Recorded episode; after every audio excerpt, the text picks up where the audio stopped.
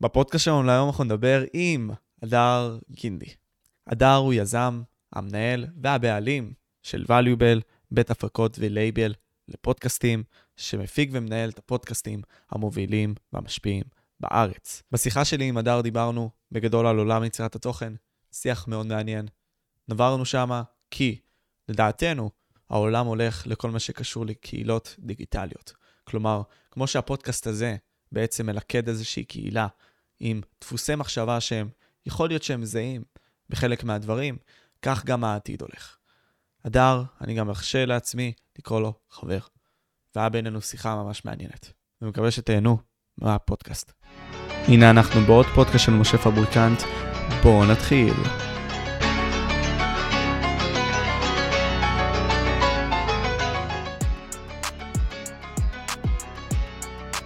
כל שיט, אחי. Here we are. קודם כל, הדר גינדי, The Man that made the legend himself, להגיע בצל הקורונה סוג של בעולם הפודקאסטים זה הדבר הברור לעשות מבחינתי גם באיזשהו מקום. כלומר, אתה יושב בבית, לפחות אצלי, אתה בא ואומר לעצמך, אוקיי, מה אני יכול לצפות? סבבה, יש קומדיה, יש כל מיני דברים נוספים, יש חדשות, אחי, כמה אני יכול לראות חדשות. טוב, בוא נראה את ג'ו רוגן, או בוא נראה את לקס, או בוא נראה הרבה מאוד יצרי תוכן אחרים שהם עושים פודקאסטים. ואתה אומר לעצמך, fuck, אחי. פתאום יש לך איזשהו מדיום שהוא מחוץ לתקשורת המיינסטרימית הזאת, שכולנו רואים, שהיא מלאה בהרבה מאוד אג'נדות וכל מיני כאלה. ובעצם אנחנו רואים מין סוג של מהפכה כלשהי בעולם התקשורת העצמאית, במיוחד בגלל יוטיוב, היא התחילה כמובן לפני עולם הפודקאסטים, עוד ב-2008, mm-hmm. משהו בסגנון הזה, אבל שוב, אתה רואה פה משהו שהוא לגמרי אחר, אחי. חיה אחרת, ואיך אתה תפסת את זה, אחי, זה מעניין, כי, תשמע, הרבה מאוד אנשים שומעים את המילה פודקאסט. אתה יודע, אני אספר לך משהו, בעולם היוטיוב מלא אנשים קוראים לעצמם פודקסטרים, או פודקאסט, עושה פודקאסט, אבל הם לא באמת פודקאסטרים. אמרת שאני ישן, משה, תוך כדי שאנחנו מדברים? fuck it, אחי, אמרתי לך כבר, נו. אמרתי לך. הכל... יופי, סליחה שקטעתי את חוט המחשבה שלנו. אתה לא קטעת אותי, אחי, אז כאילו, הרבה מאוד יוטיוברים אומרים, אנחנו פודקסטרים, אבל אין להם אפילו, אתה יודע, את ה-RSS פיד בפודקאסטים. אז כאילו, מה מבחינתך מסמל הפודקאסטים האלה? למה זה חשוב? למה אנחנו צריכים לבוא ולדעת אז, מה זה? אז, אז בוא אני אקדים ואומר שאני חושב שמה שאתה מציין שהיה obvious בקורונה, אה, שזה המעבר בעצם מהמיינסטרים מדיה לכל מה שאנחנו נקרא לו אינפלואנסרים אה, או, או תוכן דיגיטל, אה, זה משהו שנכון שהוא קיבל בוסט מאוד מאוד משמעותי בקורונה, אבל זה בעצם תהליך שאנחנו רואים שמתחיל באמת עוד אה, איפשהו שם בתחילת שנות האלפיים. המעבר הזה מה... ברגע שהיה לנו את הסמארטפון ביד וכמות התוכן שהוא יכול לספק לנו והנגישות של התוכן באמצעות הסמארטפון, בעצם ראינו את הנדידה הזאת של צרכנים אה, מהטלוויזיה לכיוון הטלפון ואנחנו רואים את זה ממשיך וצומח כבר גם היום. אה, אז נכון שהיה איזשהו ג'אמפ משמעותי בקורונה, אבל זה בעצם ביטוי של מגמה שהתחילה עוד לפני כן. אמ, עכשיו, אני חושב שהיא מגלמת בתוכה שני דברים מאוד מאוד משמעותיים. אחד זה באמת הממשק, כלומר המעבר מהטלוויזיה אה, לטלפון, לסמארטפון, אה, וה-on demand ש, שבדבר הזה, כלומר... שאתה יכול לצרוך את זה בכל גם... מקום, מתי שאתה רוצה, איך שאתה רוצה תכלס.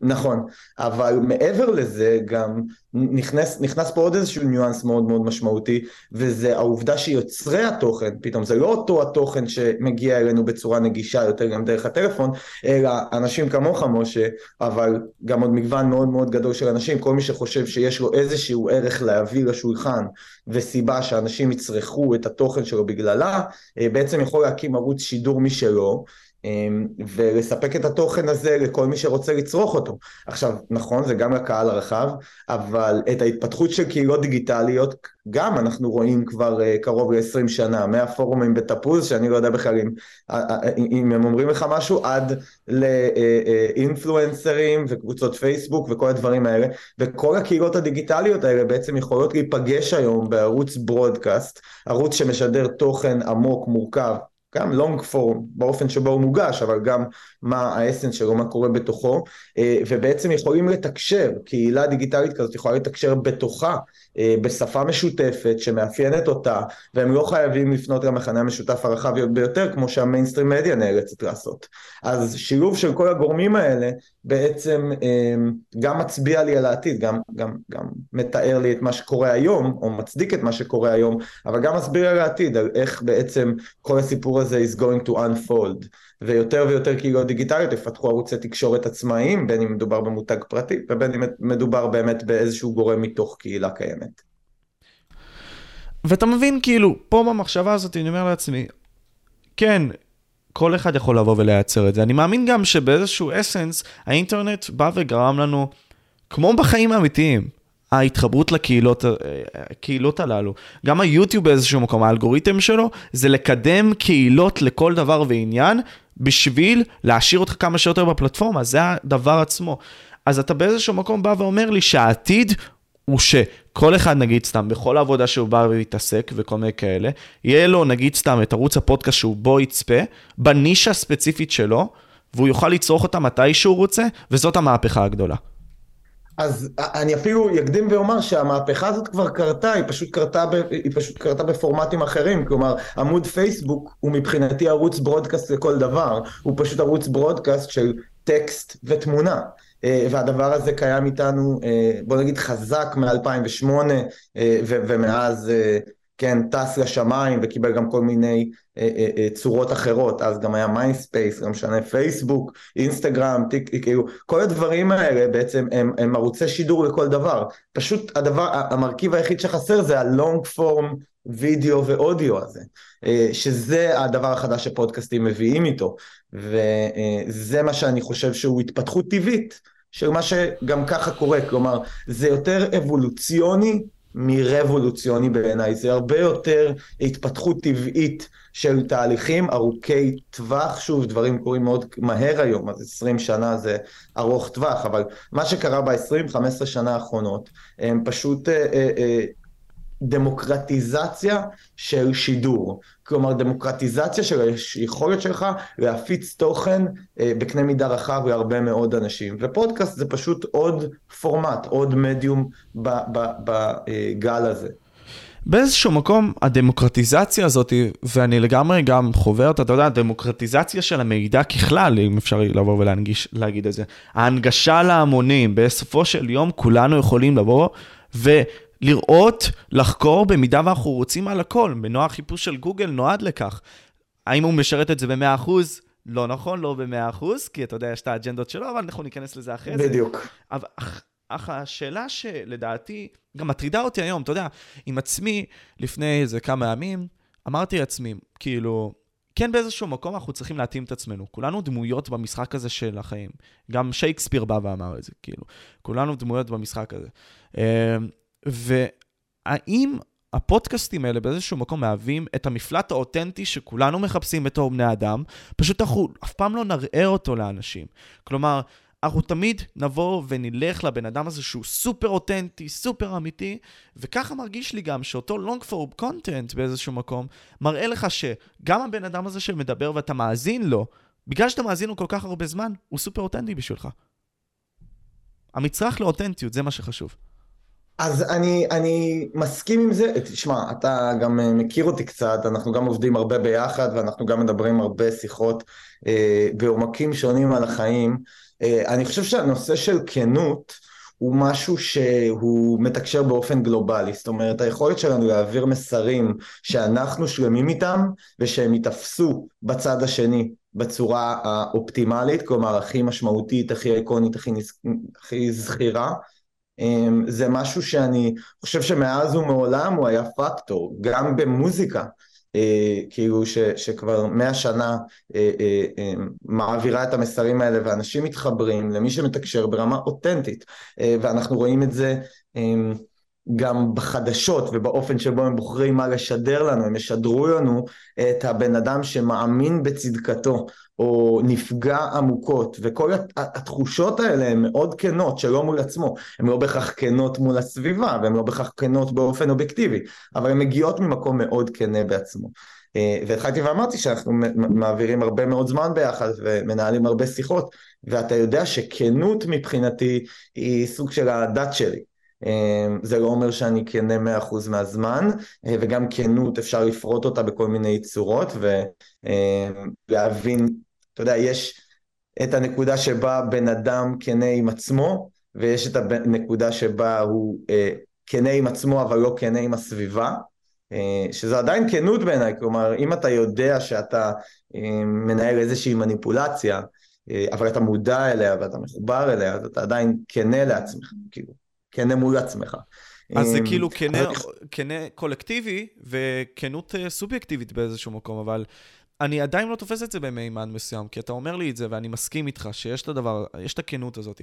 גם בביזנס באיזשהו מקום, כלומר, אתה כן צריך לפעמים גם לרמות בשביל להשיג את מה שאתה רוצה. וזה הממשק של הביזנס, כאילו, של השוק. אמנם לבוא ורשום על... לא בטוח, אני לא okay. אוקיי. בטוח שאני מסכים עם זה במאה אחוז, כלומר בטווח הקצר אני מסכים איתך, בטווח הקצר זה יעשה את העבודה, אבל אה, אני, אנחנו גם מדברים על זה הרבה בינינו, שמעת אותי אומר את המשפט oversell and under deliver, כלומר אני חושב שבטווח הארוך הסיפור של אה, להבטיח משהו מסוים אבל להתעלות על הציפיות זה משהו שהוא הרבה יותר בנפישל, הרבה יותר מתגמל מהשקר בטווח הקצר, כן, אני יכול לעשות את זה וזה ייראה בן זונה, אבל בפועל התוצר לא עומד בסטנדרטים האלה. אה, ולכן אני חושב שיש אה, איזשהו איזון בין הדברים האלה. בכלל, יוזמה היא סוג של שקר כלפי עצמך, כי אתה מנסה לייצר איזושהי מציאות שלא קיימת היום, היא לא מתרחשת, היא לא באמת באה לידי ביטוי. אתה יודע, היום אני מדבר הרבה, גם עם משקיעים, גם עם לקוחות, גם עם יועצים עסקיים שאני בקשר איתם.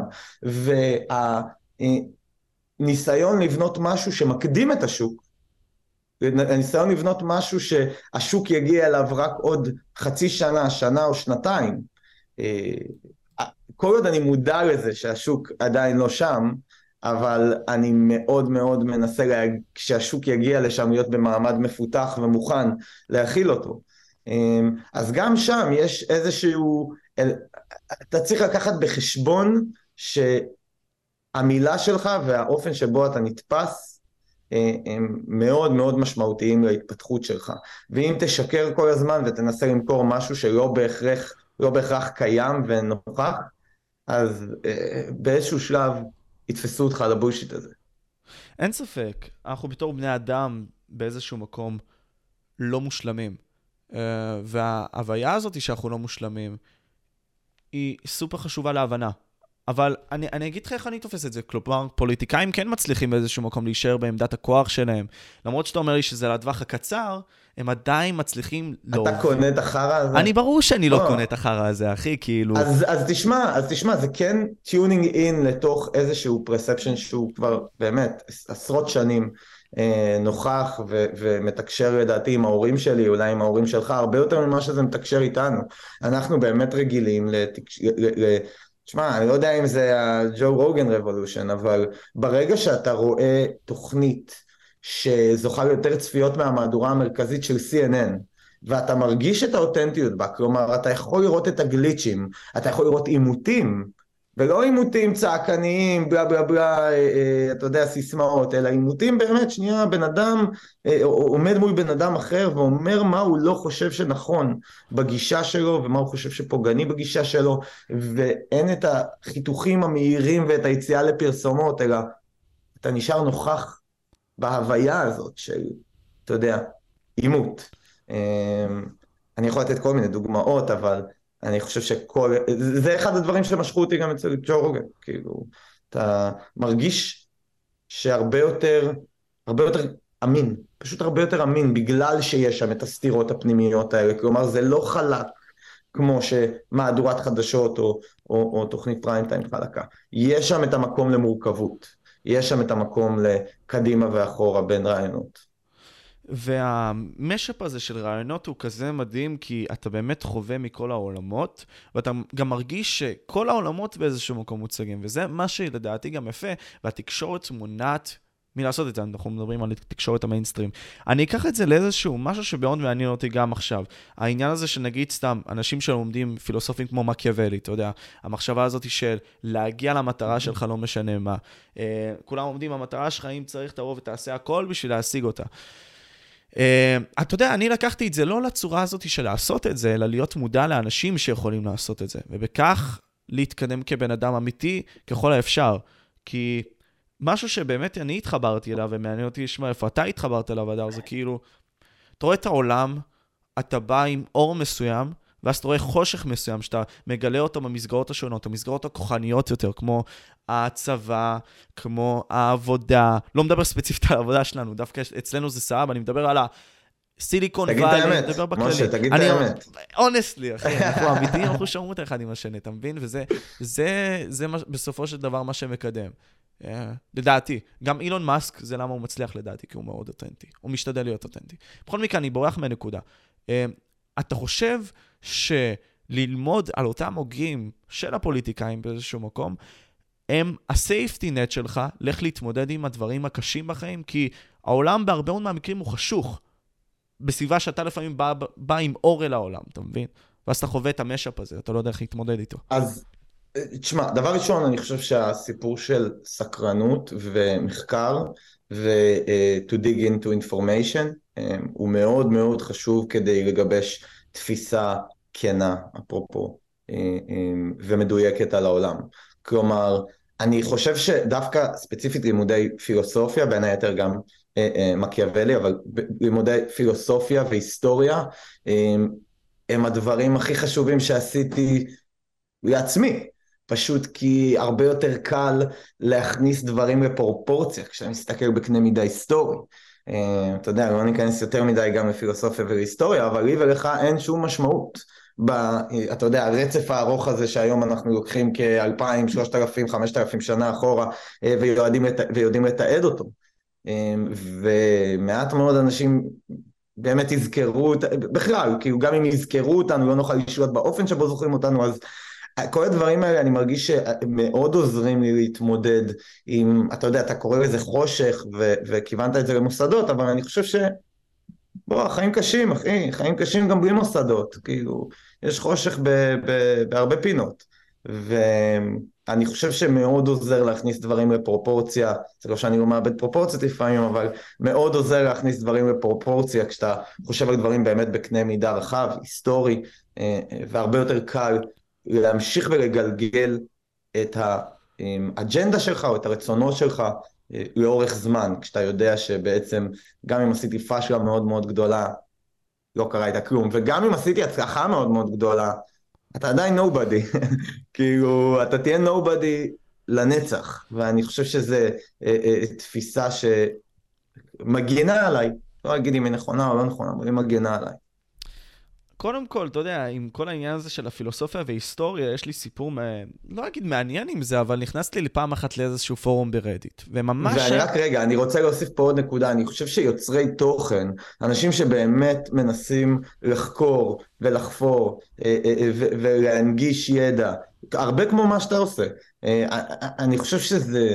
אמ, יש בזה סכנות מסוימות ברמת הבריאות, כלומר השיוך של מה שאתה עושה למותג, אה, אה, אה, וכמה שאתה הוא המותג ואתה מסמל איזשהו משהו ואתה אמור לסמל אותו לשנים קדימה, כי אני חושב שאנשים משתנים ואתה צריך שיהיה לך הרבה מאוד כוח ויכולת לתקשר את זה לקהל שלך לאורך זמן כדי שהוא ישתנה יחד איתך ותישאר רלוונטי, או שהוא יתאים את עצמו איך כשאתה משתנה, אבל אני חושב שבהיבט של, אתה יודע, לנהל שיחות עם אנשים ולנסות ולחקור לעומק, זה משהו שהוא מאוד מאוד בריא לכל בן אדם. ובוא, אני מכיר אותך, אתה גם סופר משמעותי בזה, כלומר, כמות הפרקים שאתה מייצר והמגוון שלהם ואנשי המקצוע הכל כך מרשימים שאתה מביא, הלוואי והיה לי את זה בגיל שלך. כאילו, אני חושב שזה מדהים. אני חושב שזה מדהים ומגיע לך, לך כל הכבוד על זה ובכלל ליוצרי תוכן שאתה אה, אה, יודע עובדים מאוד מאוד קשה כדי לייצר תוכן בעל ערך. אוקיי?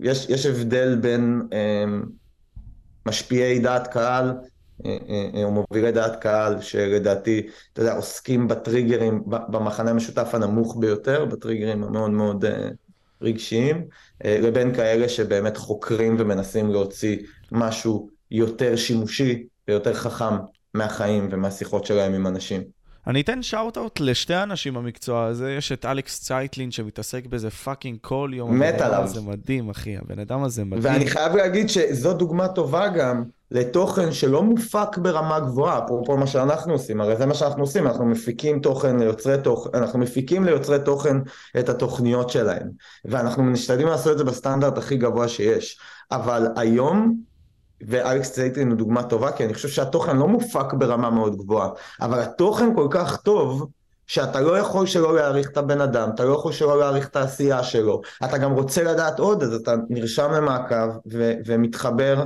אה, אה, לשידורים. אה, אז אחלה שאלה. אה, ו- וכל העניין הזה של המכנה ה-common denominator, כמו שנקרא, והמכנה הנמוך, ואתה יודע, בשיחות שאני ניהלתי איתך גם דיברנו על זה, והיום זה הרבה יותר מורגש בגלל הטיק טוק שבא ומקדם את זה באיזשהו מקום.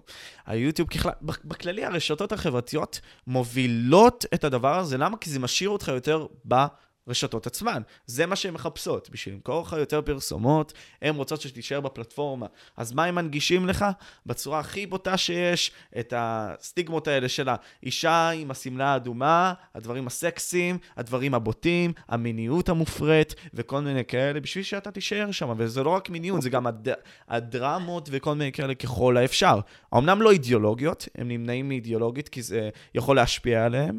אה, למרות שאנדרו טייט גם הצליח בזה, אבל ה-common denominator הזה באיזשהו מקום הוא דבר שמאוד תופס אותנו בזמן האחרון, ומשפיע לדעתי הרבה מדי על הצעירים. יותר מדי, כי אנחנו בטלפונים ונמצאים שם יותר מדי זמן ממה שאנחנו צריכים להיות בפועל. אני מדבר על הדור הצעיר יותר, יותר מאשר הדור שלי שעוד זכה לאיכשהו להימנע מגיל 12. אז שמע, בוא אני אגיד לך ככה, ניוז פלאש, הדור המבוגר, ההורים שלנו, ההורים שלי, הם גם נכנסו לבלנדר הזה, הם גם מכורים לרשתות, הם גם מאוד מאוד, כאילו, נכון שלא היה את זה בתקופתם, כשהם היו ילדים ונוער, אבל העובדה שיש את זה היום, עדיין משפיעה עליהם. כלומר, הם מכוותים לזה בדיוק כמונו. פשוט אותנו זה פגש בגיל הרבה יותר צעיר, אותך בגיל הרבה יותר צעיר ממני, ואותי בגיל הרבה יותר צעיר מהם, אבל זה נוכח גם שם. עכשיו, האם זה טוב או רע? אני לא שופט את זה. תשמע, אני באמת, אני חושב ש... אתה יודע, אפרופו השיחות שלנו על פילוסופיות החיים, אני מאוד דטרמיניסט בתפיסה שלי, ואני חושב שאנחנו אה, לא באמת שולטים על גורלנו ויודעים להכווין אותה ולייצר מניפולציה על המציאות בצורה שמשרתת אותנו. אנחנו כמו בפינבול, אנחנו חוטפים כאפה, טראומה, לומדים מה לא לעשות, מנסים לתקן באיזושהי צורה, רצים מהר מהר מהר מהר, שוב, בכיוון הלא נכון, חוטפים עוד כאפה, עוד טראומה, ומתקנים, ולאט לאט מדייקים את הדבר הזה, את המסע שלנו בחיים. אז אני חושב שזה באמת משהו שהוא לא כל כך beneficial, הוא לא כל כך מתגמל. אבל ברגע שבן אדם נופל לתוך הלופול הזה, הוא צריך למצוא את הכוחות בעצמו, לצאת משם וללמוד מזה. ואני מאמין שאתה הולך לשם עד שזה מספיק כואב. ממה לימוד? סליחה, תחדד לי את זה. אתה מדבר על התכנים המיידיים, על, על הפרובוקטיביים, על המיניות, על כל הדברים האלה הרבה יותר נגישים היום בטלפון, וכולנו גוללים אותם אה, על בסיס יומיומי בכמויות פסיכיות. אבל אני חושב שזה לא בהכרח רע, כלומר זה איזשהו צד של החיים, והוא מוצג לנו. אה, ויכול להיות שאנשים שכן מגיעים משם, דרך, דרך הדבר הזה למקומות רעים, זה לא בהכרח רע להם בטווח הארוך. הם לומדים איזשהו שיעור בצורה מאוד קונסיסטנטית ומהירה, מכאב, כי הם התנתקו מהסביבה שלהם, או כי הם פשוט מעבירים את כל היום שלהם בטלפון. ואם הם מתקנים את זה, אז אני חושב שיש להם חיים מלאים יותר מאשר הם לא חוו את זה בכלל. אז אתה אומר שבאיזשהו מקום החברה תווסת אותם על חשבון איך שהיא בנויה? אז כלומר, אם החברה יותר מתגמלת עבודה כפי שהיא, אם אתה תגלול כל הזמן בטיקטוק ותהיה שם וכל מיני כאלה, או פאק, יכול להיות שאתה תהיה, תפוטר מהעבודה שלך, לא יודע, כי אתה מתבטל, כי אתה לא, מגיע. לא רק עבודה, יחסים חברתיים, מה שבאמת חשוב בחיים נכון, זה גם עבודה, זה גם קריירה, אבל גם יחסים חברתיים וקהילה ומשפחה, ואם אתה compromising, אם אתה מתפשר על הדברים האלה over and over again כדי להיות בטלפון, אז באיזשהו שלב זה יבוא כחיווי של כאב, סליחה, ואם זה יהיה חיווי מספיק גדול, מספיק חזק של כאב, אתה גם תשנה את ההתנהגות שלך. אתה חייב, אחרת אתה תמות. זה כאילו כל העניין הדרוויניסטי הזה. אז תשמע, אני מכיר הרבה אנשים שנכנסים, ב, אתה יודע, נכנסים ללופ, יש לי המון חברים גם שיכולים להיות גם שנים בתוך לופ של אה, מחשבות שמעוררות להם כאב והם לא מצליחים לצאת מהם לכיוון חדש. אבל באיזשהו שלב הם, הם, אני מאמין שהם יצטרכו, או כאילו לפחות, אה, אם הם לא יעשו, אם הם יעשו את זה, סביר להניח שהם יראו כי טוב. אה, ו- ו- וככה החיים מתגלגלים מבחינתי. מ- בוא, אני עושה המון דברים שאני לא מבסוט מהם. בטוח שגם אתה. ואני משתדל לשפוט עצמי כמה שפחות. ו... ואני לא חושב שזה פוסח על אף אחד. אני חושב שגם הבן אדם שאתה הכי מעריץ בעולם, יושב באיזשהו שלב בלילה, גולל בטלפון ואומר לעצמו איזה אפס אני. וזה לא פוסח על אף אחד. אז uh, אני יודע ש... אתה יודע, אתה יכול לראות יוצרי תוכן או סלבריטיז, ולחשוב לעצמך, וואי, דברים אצלו נראים uh, מוחזקים וטובים ובריאים, אבל אני באמת מאמין שזה אצל כל בן אדם. באיזשהו מקום כולנו מגיעים מאותה ביולוגיה, אנחנו כולנו עושים בערך את אותם דברים בצורה הפשוטה שלנו, פשוט יש כאלה שיותר מצליחים בתחום שמתוגמל יותר, ועל פי כך... וגם הם הצליחו, גם הם הצליחו, אה, מזל, באמת, אתה יודע, כאילו כל בן אדם עם אגו עכשיו יקום ויגיד, אני עבדתי קשה. בסדר, אחי, כולם עובדים קשה, וכולם חרא, וכולם קשה, וכולם מורכב, אתה לא היחיד שמורכב לו. אה, ויכול להיות שזיהית מגמות מסוימות ונצמדת לחוגים מסוימים כדי להצליח יותר, אבל זה עדיין לא יושב עליך, זה יושב על מה שקורה סביבך ועל המקום שלך בו. זה לא שלך, אתה לא הרווחת את זה, אתה לא כזה מוצלח כמו שאתה חושב. כן, כלומר, אתה אומר שהמחשבה הזאת של הבן אדם שיצר את עצמו באיזשהו מקום היא פייק, היא לא אמיתית, כי מה זה הדבר הזה שבן אדם יצר את עצמו? מכלום, אין דבר כזה. אמנם עבדת לקראת משהו, אבל כמו שסנקה בא ואומר, מזל זה כשמוכנות פוגשת הזדמנות, ויכול להיות שלך, או אתה ניצלת את ההזדמנויות שהיו לך. למה כי יכולת? למה כי הנוירונים שלך פעלו בצורה מסוימת, שכן גרמו לזה ככה לפעול? תשמע, זה מהדברים הכי בסיסיים, אחי, השפה שאנחנו מדברים, לא בחרנו אותה. קיבלנו אותה, המקום שבו נולדנו, הקונטקסט, המשפחה, המשאבים, הקרבה.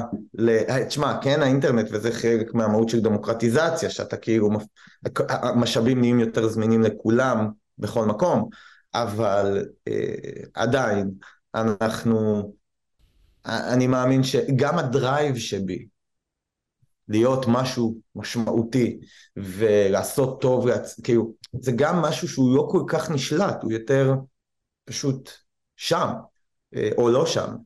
אז אני מייחס לעצמי מעט מאוד מההצלחה שקורית או תקרה. אני חושב שבאיזשהו מקום, אבל אני ואתה גרמנו לאנדרמיין של איזשהו נושא. אתה יודע, הדור שלך באיזשהו מקום, המילניום, בוא נגיד ככה, נכנס לאיזשהו, לדעתי, מקום מסוים של, אתה יודע, בטלה כלשהי, כי הם לא עושים את מה שהם אוהבים וכל מיני כאלה. לפחות אני רואה את זה מהסביבה הקרובה שלהם. תשמע, ההורים שלי גם לא עשו מה שהם אוהבים, אחי. הם עשו מה שהיה להם חרא, אבל הם היו צריכים להביא כסף. אבל הדור הזה מתבטל הכל... מלעשות את זה, זאת הכוונה. הדור הצעיר שלנו מתחיל להתבטל מלעשות את הדברים האלה. הוא רוצה רק לעשות את הדברים שטובים לו, לא, כי הוא קיבל תגמול מזה מגיל צעיר. ההורים שלך, לא.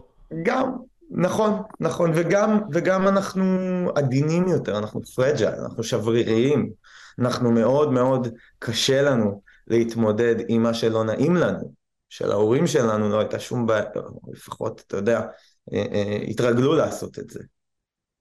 נכון, ואתה רואה את זה נגיד סתם בהתכתבויות אפילו, בשיחות, אתה יודע, פעם כשהיינו יוצאים נגיד סתם, לא יודע מה, למלחמה וכל מיני כאלה, נשים לא היו רואים את הגברים שלהם, אתה יודע, חודשים וכל מיני כאלה, אבל היום, אתה יודע, השעה עוברת ואתה לא בא ומתקשר לחברה שלך כזה, מעדכן כאילו, מה הולך בעבודה, וואו, דיזסטר, אחי. אבל תשמע, אני הייתי במלחמה, אני לא ראיתי את המשפחה שלי חודש, או אף אחד לא ראה אותי חודש, ואני חושב שאנחנו נראה עוד מלחמות לפנינו.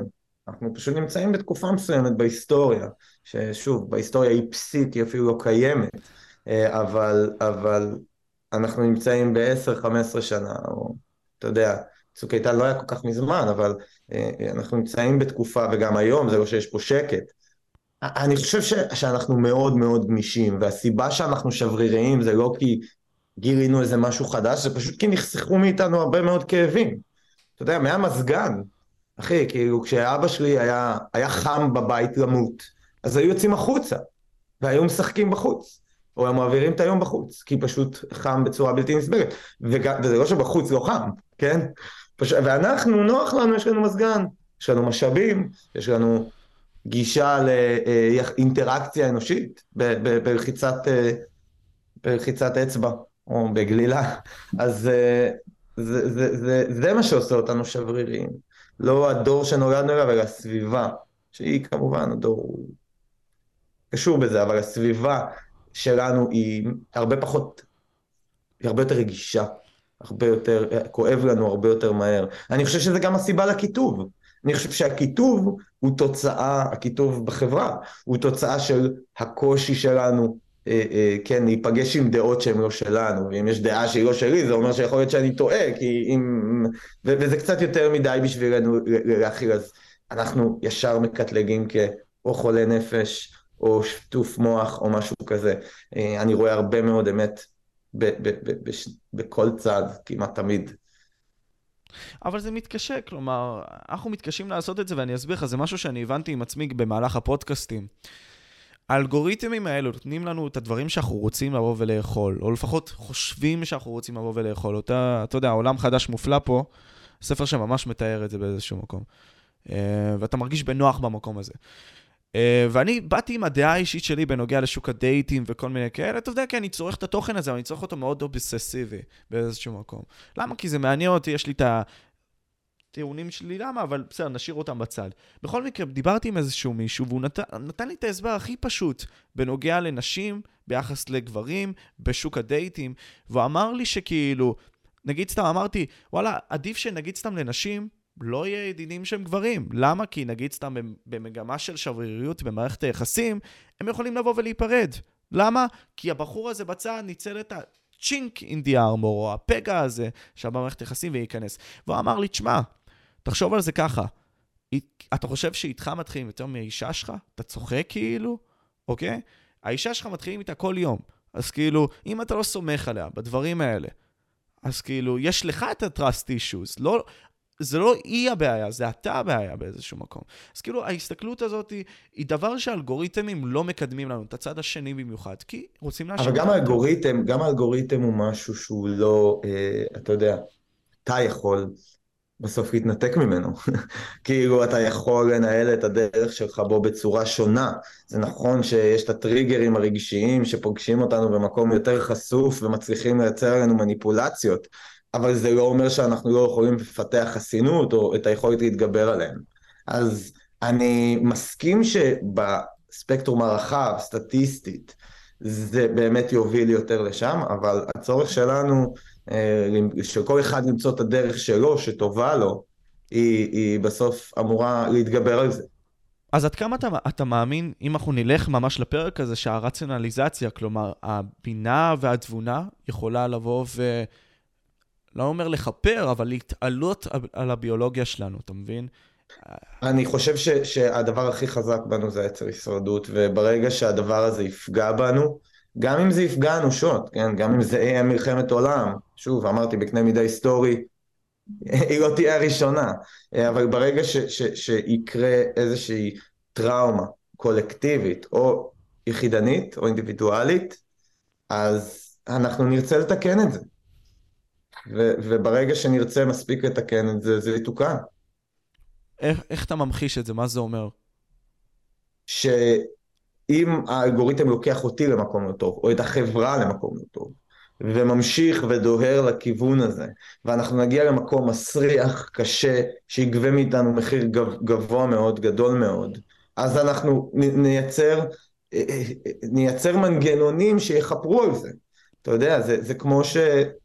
פיתחנו את הדת או את מערכת המשפט או את כל מיני דרכים שיובילו אותנו ו- ויסללו את התרבות שלנו ולא בהכרח ייתנו לנו להתנהל על פי הטריגרים הרגשיים שקורים סביבנו או היצרים הטבעיים שלנו. אתה יודע, הרי יש את ביריל היום, לא יודע אם אתה שמעת עליה, אבל ביריל היא המתחרה, או לא אגיד המתחרה, אבל התחליף לאינסטגרם. הביריל מהווה בעצם את הסיטואציה... זה אפליקציה? זאת אפליקציה, כן, שבעצם אתה לוקח תמונה אחת ביום, לא משנה איפה אתה נמצא, לא משנה מה אתה עושה, בשעה שהם בוחרים, ואתה פשוט מצלם אותה לאנשים, נגיד סתם שהם חברים שלך.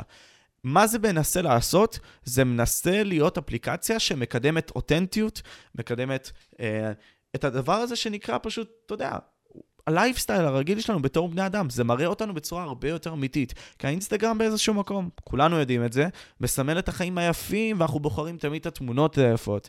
ו BeReal באיזשהו מקום בא ואומר לך, היי, מניאק, אתה רוצה להראות את עצמך יפה? לא. עצם העובדה שאתה רואה את האפליקציה הזאת, אתה חייב להיות אמיתי. אז תצלם את עצמך. BeReal. I don't buy it. You don't buy it. בכלל, לא, אפילו טיפה. תקשיב, אתה יודע, בתור בן אדם שגם אה, אה, אה, אוהב debates, אתה יודע שהדבר הכי חשוב בהעברת מסר זה ה framing. אוקיי. Okay. ברגע שזה הפריים שלך, זהו, זה הפריים. אתה, אתה חייב to frame some of your life, אוקיי? אתה חייב למסגר משהו, בגלל זה גם, אתה יודע, יש הרבה ביקורת על האינסטגרם, ועל איך אנשים אה, מציגים את עצמם רק באור מסוים, אבל גם בסיטואציה הזאת, ברגע שאתה צריך להכניס את זה לתוך פריים, אתה מציג את... אתה מציג משהו מכוון, אוקיי? אתה לא מציג את המציאות, המציאות הרבה יותר מורכבת מכדי להיכנס לתוך פריים כזה קטן.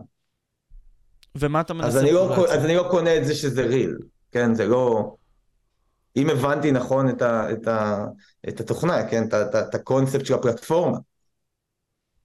זה פשוט תמונה אותנטית, נגיד סתם אני בא עובר נגיד ביום, אוקיי, זה אומר לי כזה חמש, נגיד סתם חמש בערב, אחי, קח תמונה. אתה חייב לקחת את התמונה. אם אתה לא לוקח, אין לך את התמונה להיום. די, אתה לא מצלם הכל, זה לא שעובר אחריך אח גדול ואתה יודע, מצלם אותך שאתה מחרבן וגולל ביוטיוב. זה דברים שצילמת, שאתה בחרת למסגר וידעת שאחת מהאופציות שיעלו בתוך הפלטפורמה כסג'סטשן, זה, זה מה שצילמת. אז לא יודע, תשמע, זה, זה... אתה יודע כמה גם מה שאנחנו עושים פה עכשיו, זה לא זה לא משקף 24 שעות מהיממה שלנו. אנחנו כרגע יוצרים תוכן, אנחנו רוצים לעשות משהו שהוא מעניין, מעשיר, אה, סתם לנהל שיחה בינינו, אבל כסייד אפקט אה, אה, של הדבר הזה, שאנשים ירוויחו מזה משהו, יעשירו את עצמם. אז אני חושב שכל מי שיוצר תוכן יודע שהרבה מאוד מחשבה מושקעת בתוך מה, מה עובר ומה עובד. אה, וגם אחר כך כשאתה תחתוך קליפים אתה תחשוב על מה עובד ומה עובר. ואין אין, אין פה באמת כנות מוחלטת שאתה יודע אפשר, אפשר להכיל כנות מוחלטת דרך מדיום כזה. אני חושב שגם בשיחה בין אנשים הרבה פעמים קשה להכיל את המציאות וכל המורכבות שלה וברעיונות ובדעות אז בטח לא ב one pic של אה, אני חושב שזה קונספט מגניב כן? אני, זה עובד טוב כאילו אנחנו מדברים זה יש הייפ מה זאת אומרת יש אייפ? תסביר לי. בנוגע למה בדיוק? BeReal. ה BeReal, יש לזה אייפ, אחי, כאילו, אם אני לא טועה, יש לזה 10 מיליון active users per month, כאילו, נכון לפברואר 2000, כאילו, פברואר 2023. סבבה. ואני מתאר לעצמי שבארצות הברית זה כאילו דה שיט. אני מאמין שכן, כי זה פשוט הגיע מארצות הברית. ובארץ זה עובד? Uh, ראיתי חברים שלי, אני לא יודע כמה, מעניין אם יש בכלל אנשים פה שמשתמשים בזה. כאילו, אני זוכר ראיתי חבר אחד שהשתמש בזה, אבל... נשמע לא... מעניין, אני אוהב את הקונספט. כאילו, אני רואה איך אני משתמש בסושיאל מדיה פלטפורם הזה כדי לקדם את התוכניות שלנו, או את המותג שלי. אמ, זה נשמע מגניב לאללה. לא יודע, אבל, הנה... אבל בקטע של כנות, אני פשוט לא קונה את זה. בקטע של כנות אתה לא קונה את זה, אבל הנה, רשום לנו, עקפה את האינסטגרם והטיקטוק, דה מרקר באה ואומרת, עקפה את האינסטגרם והטיקטוק, אפליקציית ביריל מזנקת גם בישראל. אפליקציית ביריל מאפשרת למשתמשים לשתף תמונה אחת ביום, בזמן שאינו ידוע מראש, ולשתי דקות בלבד.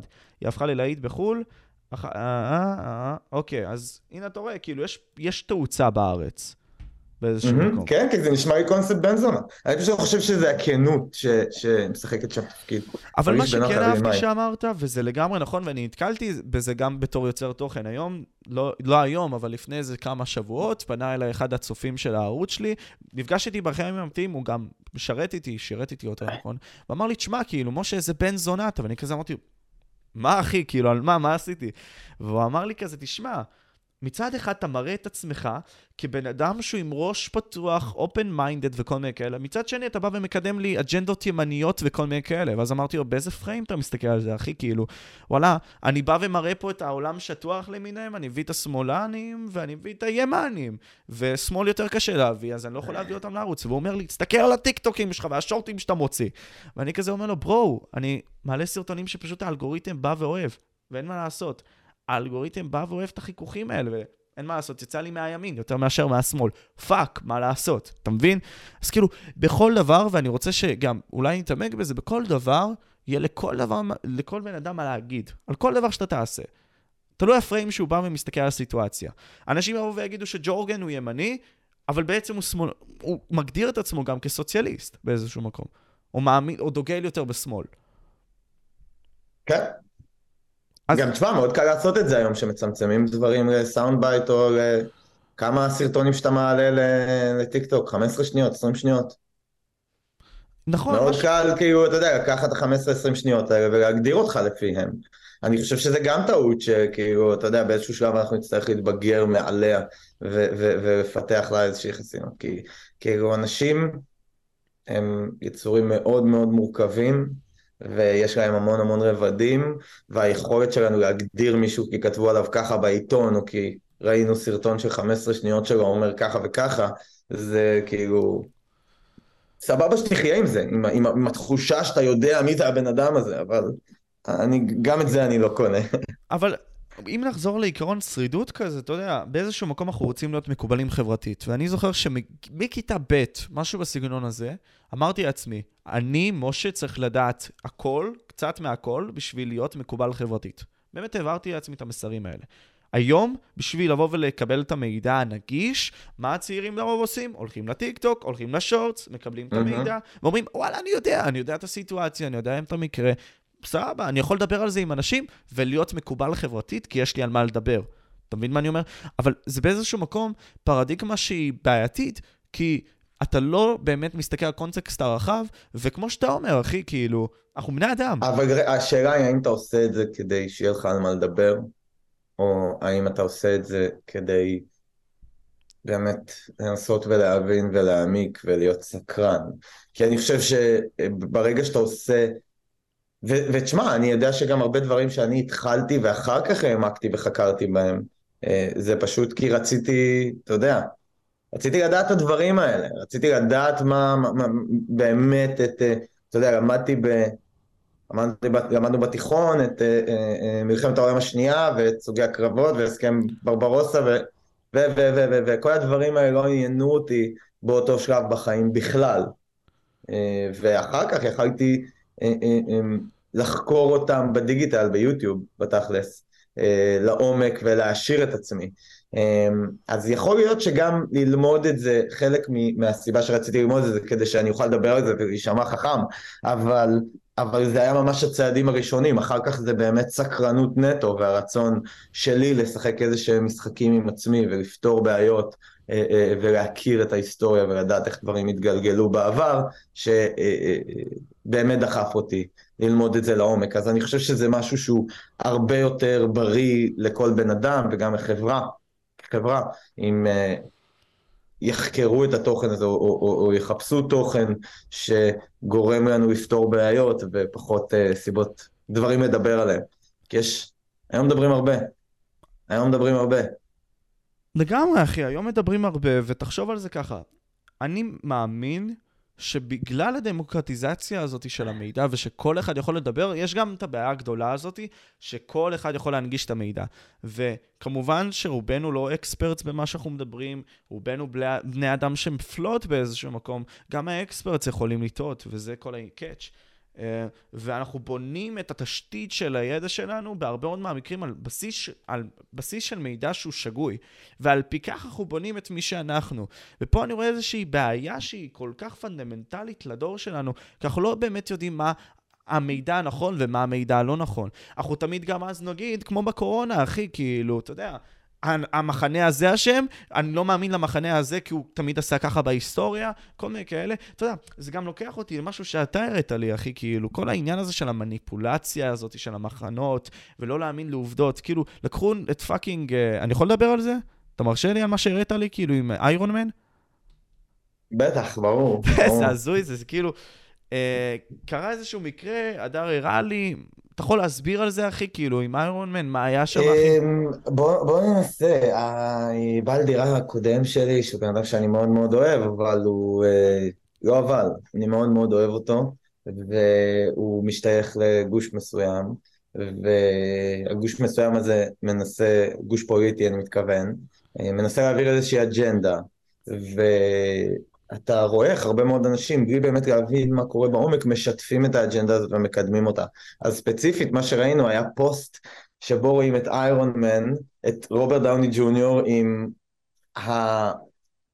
הצ'ארג'ר הזה, עם, ה, עם, ה, עם הסוללה הזאת, שהוא שם לעצמו אה, בלב, והפוסט אומר משהו כמו אה, סגן אלוף אה, יוסי אדרי עבר ניתוח מאוד מאוד מורכב, כולם תאכלו לו בהצלחה וכולי וכולי, ודברים שהוא השתתף בהם, אה, אה, מבצעים ודברים כאלה. עכשיו, אני ואתה מסתכלים על זה ואומרים, אני לא מאמין, כאילו, אשכרה, מה, הוא באמת חושב שזה סגן אלוף יוסי אדרי? כאילו, זה הזיה. אבל אני אגיד לך מה, אני רוצה להתייחס רגע למה שאמרת לפני זה, ש... אתם גדלים במציאות שלא כל כך ברור מה האמת בה ו... וכולי וכולי. כשאנחנו גדלנו ב... אתה יודע, מאוד ברור מה מקובל כאמת, אוקיי? בוא שנייה נהיה יותר חדים בסמנטיקה. אה, אה, אז אני חושב שזה נכון, ואני חושב שזה... ב... יש בזה הרבה מאוד בעייתיות, אבל uh, אתה יודע מה דעתי על אמת, אחי? כאילו, בוא, גם מה שאנחנו צרכנו לא היה אמת, פשוט היה הרבה יותר קונצנזוס על זה. אמ, ואני חושב שבתהליך אבולוציוני, מה שקורה עכשיו הוא טוב, אז נכון, אני חושב שזה הוביל לתקופה חרא, אה, כי באמת יש פה כאוס מוחלט, כאילו, כאוס שהתפתח ברגע שאין אה, קונצנזוס על כלום, מאוד קשה לשמור על הסדר, אמ, אבל אני חושב שזה תהליך התבגרות טוב מאוד, כמו שאני רואה גם שאני חווה כאינדיבידואל. הגעתי לגיל שבו אה, אין לך מסגרת, אתה צריך לקום בבוקר ולהגדיר לעצמך מה, מה הקונצנזוס שלך, כי הוא לא נכפה עליך ממקום אחר. אה, וטמון בדבר הזה משבר מאוד מאוד עמוק.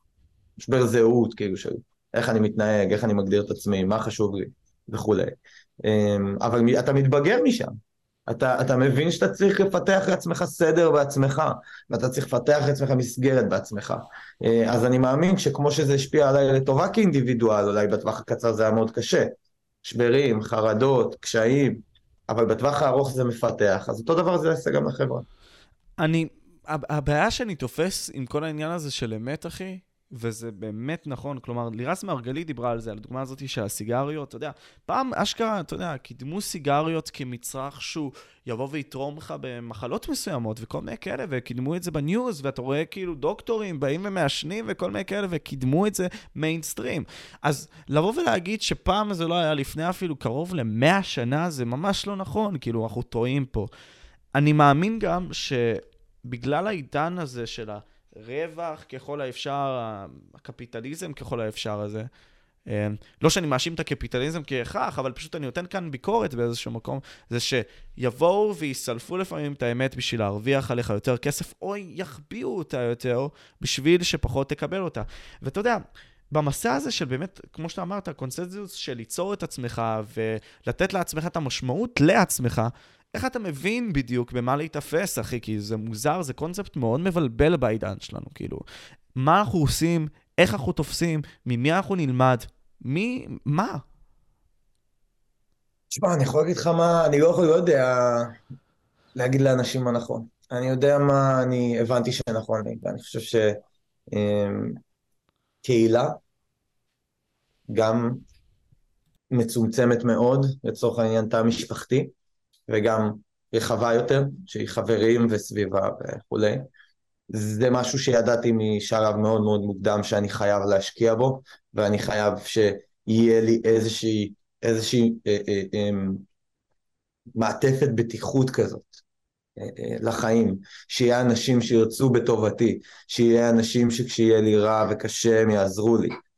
זה משהו שהיה לי ברור בשלב מאוד מאוד מוקדם שהוא, אני צריך לבסס אותו. וכמובן שגם כל מה שנוגע לעצמאות ומשאבים.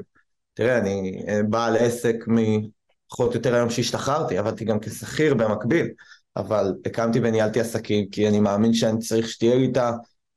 צריך שיהיה לי את הדבר הזה, אני לא יכול להסתמך על, על, על, על הסביבה יותר מדי, אני צריך שיהיה לי מקור הכנסה יציב, שיהיה לי דרך להביא ערך לאנשים, ערך ששווה כסף, ואני צריך שיהיה לי את זה תמיד.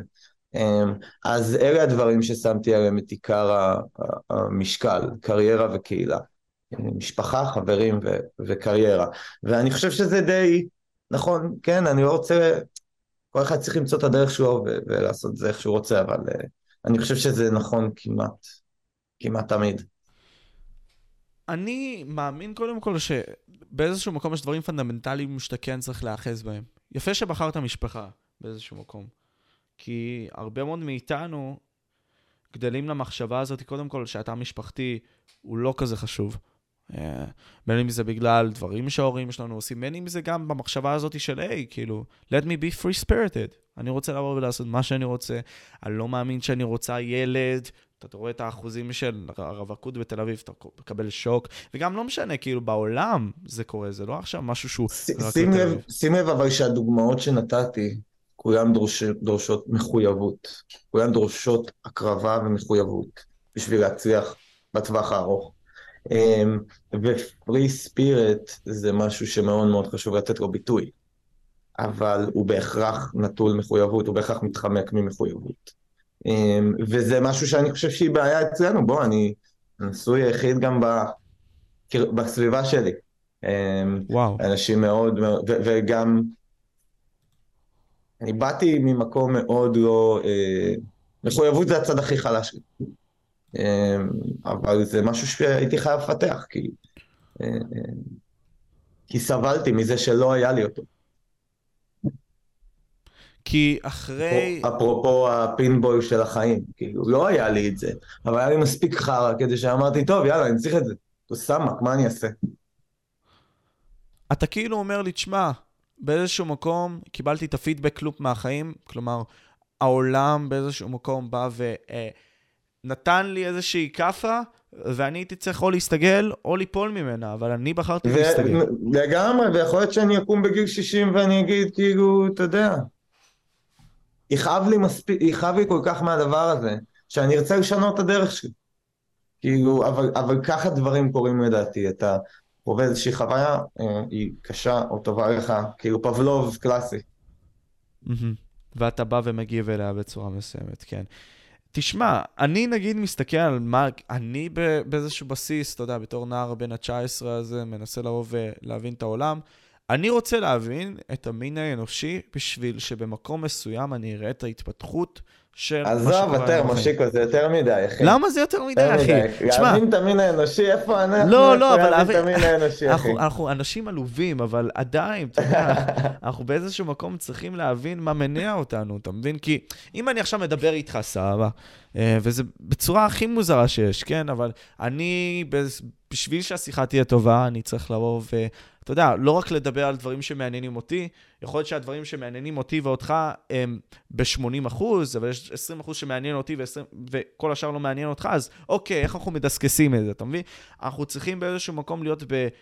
מקום מסוים שאנחנו נוכל להוביל את השיחה הזאת בצורה יותר טובה. גם בחיים, אחי, כאילו, אנחנו צריכים להיות באינטרסים הטובים של האנשים שלנו בשביל, אתה יודע, שאנחנו נוכל לבטא את עצמנו יותר טוב, בשביל ש... כמו שאתה אומר, אחי, לתת ערך לאנשים. אין מה לעשות, אתה צריך גם אתה שם את הערך הזה, נגיד סתם, אתה אומר לי, אני רוצה, נגיד סתם, לתת ערך לאנשים. אז אתה תעשה הכל בשביל לתת להם את הערך. אפילו נגיד סתם מחייך אז בוא אני אגיד לך, אז בוא, הנה, בוא ניקח אותנו use case, אחי, בוא ניקח אותנו. אוקיי, let's go. מה זה, איך קוראים, איפה אנחנו עובדים? valuable. valuable, מה זה valuable? valuable זה... בעל ערך. אוקיי. לא, אז עזוב, נכון, אה, אנחנו יכולים להגיד מה אנחנו עושים, ואנחנו יכולים להגיד איך אנחנו מכניסים כסף, ואנחנו יכולים להגיד על מי אנחנו מוציאים כסף, אבל valuable בהקשר המילולי זה בעל ערך. אני מאמין שהדרך שלי לתת ערך זה לא בהכרח להגיד לאנשים את מה שאני חושב, אלא זה לאפשר לאנשים אחרים להגיד מה הם חושבים. אוקיי, בגלל זה אני פסטיליטטור, אני, אני, אני מפיק, בגלל זה אני מפיק.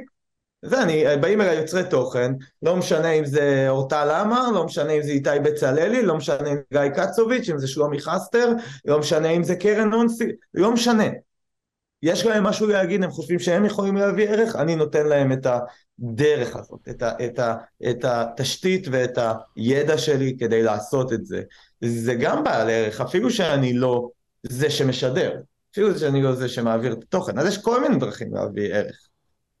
נכון, אתה אומר לי באיזשהו מקום שזה לא רק...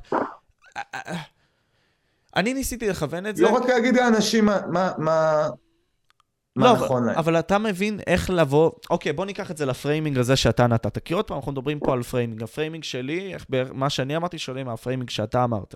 באיזשהו מקום, אם אני מסתכל על הדוגמה האישית שלך, אתה צריך לבוא ולדעת איך לדבר איתם, ולדעת איך הם מונעים, בשביל לקבל את האפשרות שבכלל תעשה את מה שאתה רוצה לעשות. זאת הכוונה שלי, אתה מבין? ואיך אתה לומד את זה? בהבנה פשוטה שאתה לומד את הביולוגיה האנושית שלנו, את הפסיכולוגיה, את כל הדברים האלה, בכדי למקסם את האפשרות שהנה, הדר גינדי יוכל לתת מקום ב-valuable נכון. וזה לצמוח. נכון. ואני לא אגיד ש, שפודקאסטים כמו שלך, או, או בכלל תכנים של התפתחות אישית לא עזרו לי. אה, עזרו לי מאוד. כלומר, אה, אה, גם הידע הפרקטי וגם פשוט תובנות שהגעתי כתוצאה מחיכוך עם תוכן מהסוג הזה. זה פשוט לא ה... אתה יודע, אני חושב שאני כלומניק, אני חושב שאני סתם בן אדם, אז, אז אני לא בהכרח מאמין שהתשובות אצלי. אני חושב שזה מה שאני מנסה להגיד בעיקר. כן, אבל אפשרי לנתח את מה שאתה אומר, וכל אחד לוקח כנגזרות את מה שהם חושבים על מה שאתה אומר. וזה מספיק באיזשהו מקום, אתה מבין? כאילו, כל אחד מגיב על זה. כמו שאתה אומר, פיינטבול הזה, כאילו. אתה בא וזורק DNA לי בחוץ, אתה לא יודע מה זה יעשה, אחי, אבל המחשבה היא שפשוט תעשה, אחי. אז, אז זה משהו שאני חושב ש... בוא נגיד ככה, בוא נחזיר את זה גם אולי לפריזמה של, אתה יודע, valuable. העובדה שהיום כל אחד יכול לשדר, ואמרנו זה כבר קורה בפייסבוק, אין היום מישהו ש... אוקיי, כן, אתה יודע, פייסבוק זה... אתה תצחק עליי, זה, זה, אבל אין מישהו שאין לו אינסטגרם או פייסבוק או טוויטר או איזשהו סושיאל מידיה פלטפורם שהוא יכול לשדר בה. יש הרבה שלא עושים את זה, כן? יש הרבה שלא, אתה יודע, העולם הפיזי בדרך כלל את העסקים שלהם עושים בעולם הפיזי ואת היחסים האישיים שלהם הם עושים הרבה בעולם הפיזי, הם כאילו, אתה יודע, הם בעיקר בעולם הפיזי והם לא מחוברים לפלטפורמות האלה. אבל ככל שהשנים מתקדמות אנחנו רואים שאחוז יותר גדול מהאוכלוסייה מתחבר לפלטפורמות האלה. אמ, ואני חושב שאם אתה רוצה לבסס את העסקים שלך או את הקהילה שלך במימד הדיגיטלי, אז נכון לך לעשות את זה. ואני חושב שאתה החכמת בגיל מאוד מאוד מאוד צעיר לעשות את זה. אני יכול לשאול אותך מה, האם, האם אלה התובנות שהיו לך, או שהניע אותך משהו אחר? אמ, לדעתי באיזשהו מקום זה שני דברים, יכול להיות ששלוש, אבל אני אגיד שתיים. קודם כל, ידעתי ששיחות כשלעצמן זה דבר שתופס ויתפוס משחר היסטוריה, כי עוד פעם, אני חוזר לסביבה הביולוגית. כלומר, אני ואתה היינו מנהלים, לא אומר את אותה שיחה, אבל את אותה אפשרות לאותה שיחה במקום אחר, אחי. נגיד סתם, אתה יודע, שישי, לא השישי הזה, אבל שישי הבא. אנחנו נפגשים פיזית, אפשרי לבוא ולדבר על זה פנים אל פנים. משהו שקורה, זה משהו שיקרה וזה משהו שקרה. אין מה לעשות. אז אמרתי, טוב, כאילו, בוא נעשה את זה, לא אכפת, זה real estate קל שאפשרי לבוא ולהשקיע בו. אין לי כל כך הרבה מה להפסיד, בוא נעשה אותו, ובאיזשהו מקום דבר... real estate במימד הדיגיטלי, בדיוק. נכון, אחי. תופס איזשהו... ואם אני אמשיך כן. את הדבר השני, אחי, כאילו, כמו שאמרנו, real estate, אמרתי, אתה יודע, ראיתי את רוגן, ראיתי את לקס, ראיתי הרבה מאוד אנשים אחרים שבאים ופותחים לי את המוח ואומרים לי, תקשיב, משה, זה אפשרי. וגם בעצמי, אתה יודע, אמרתי, טוב, בוא נעשה את זה. עשיתי את זה.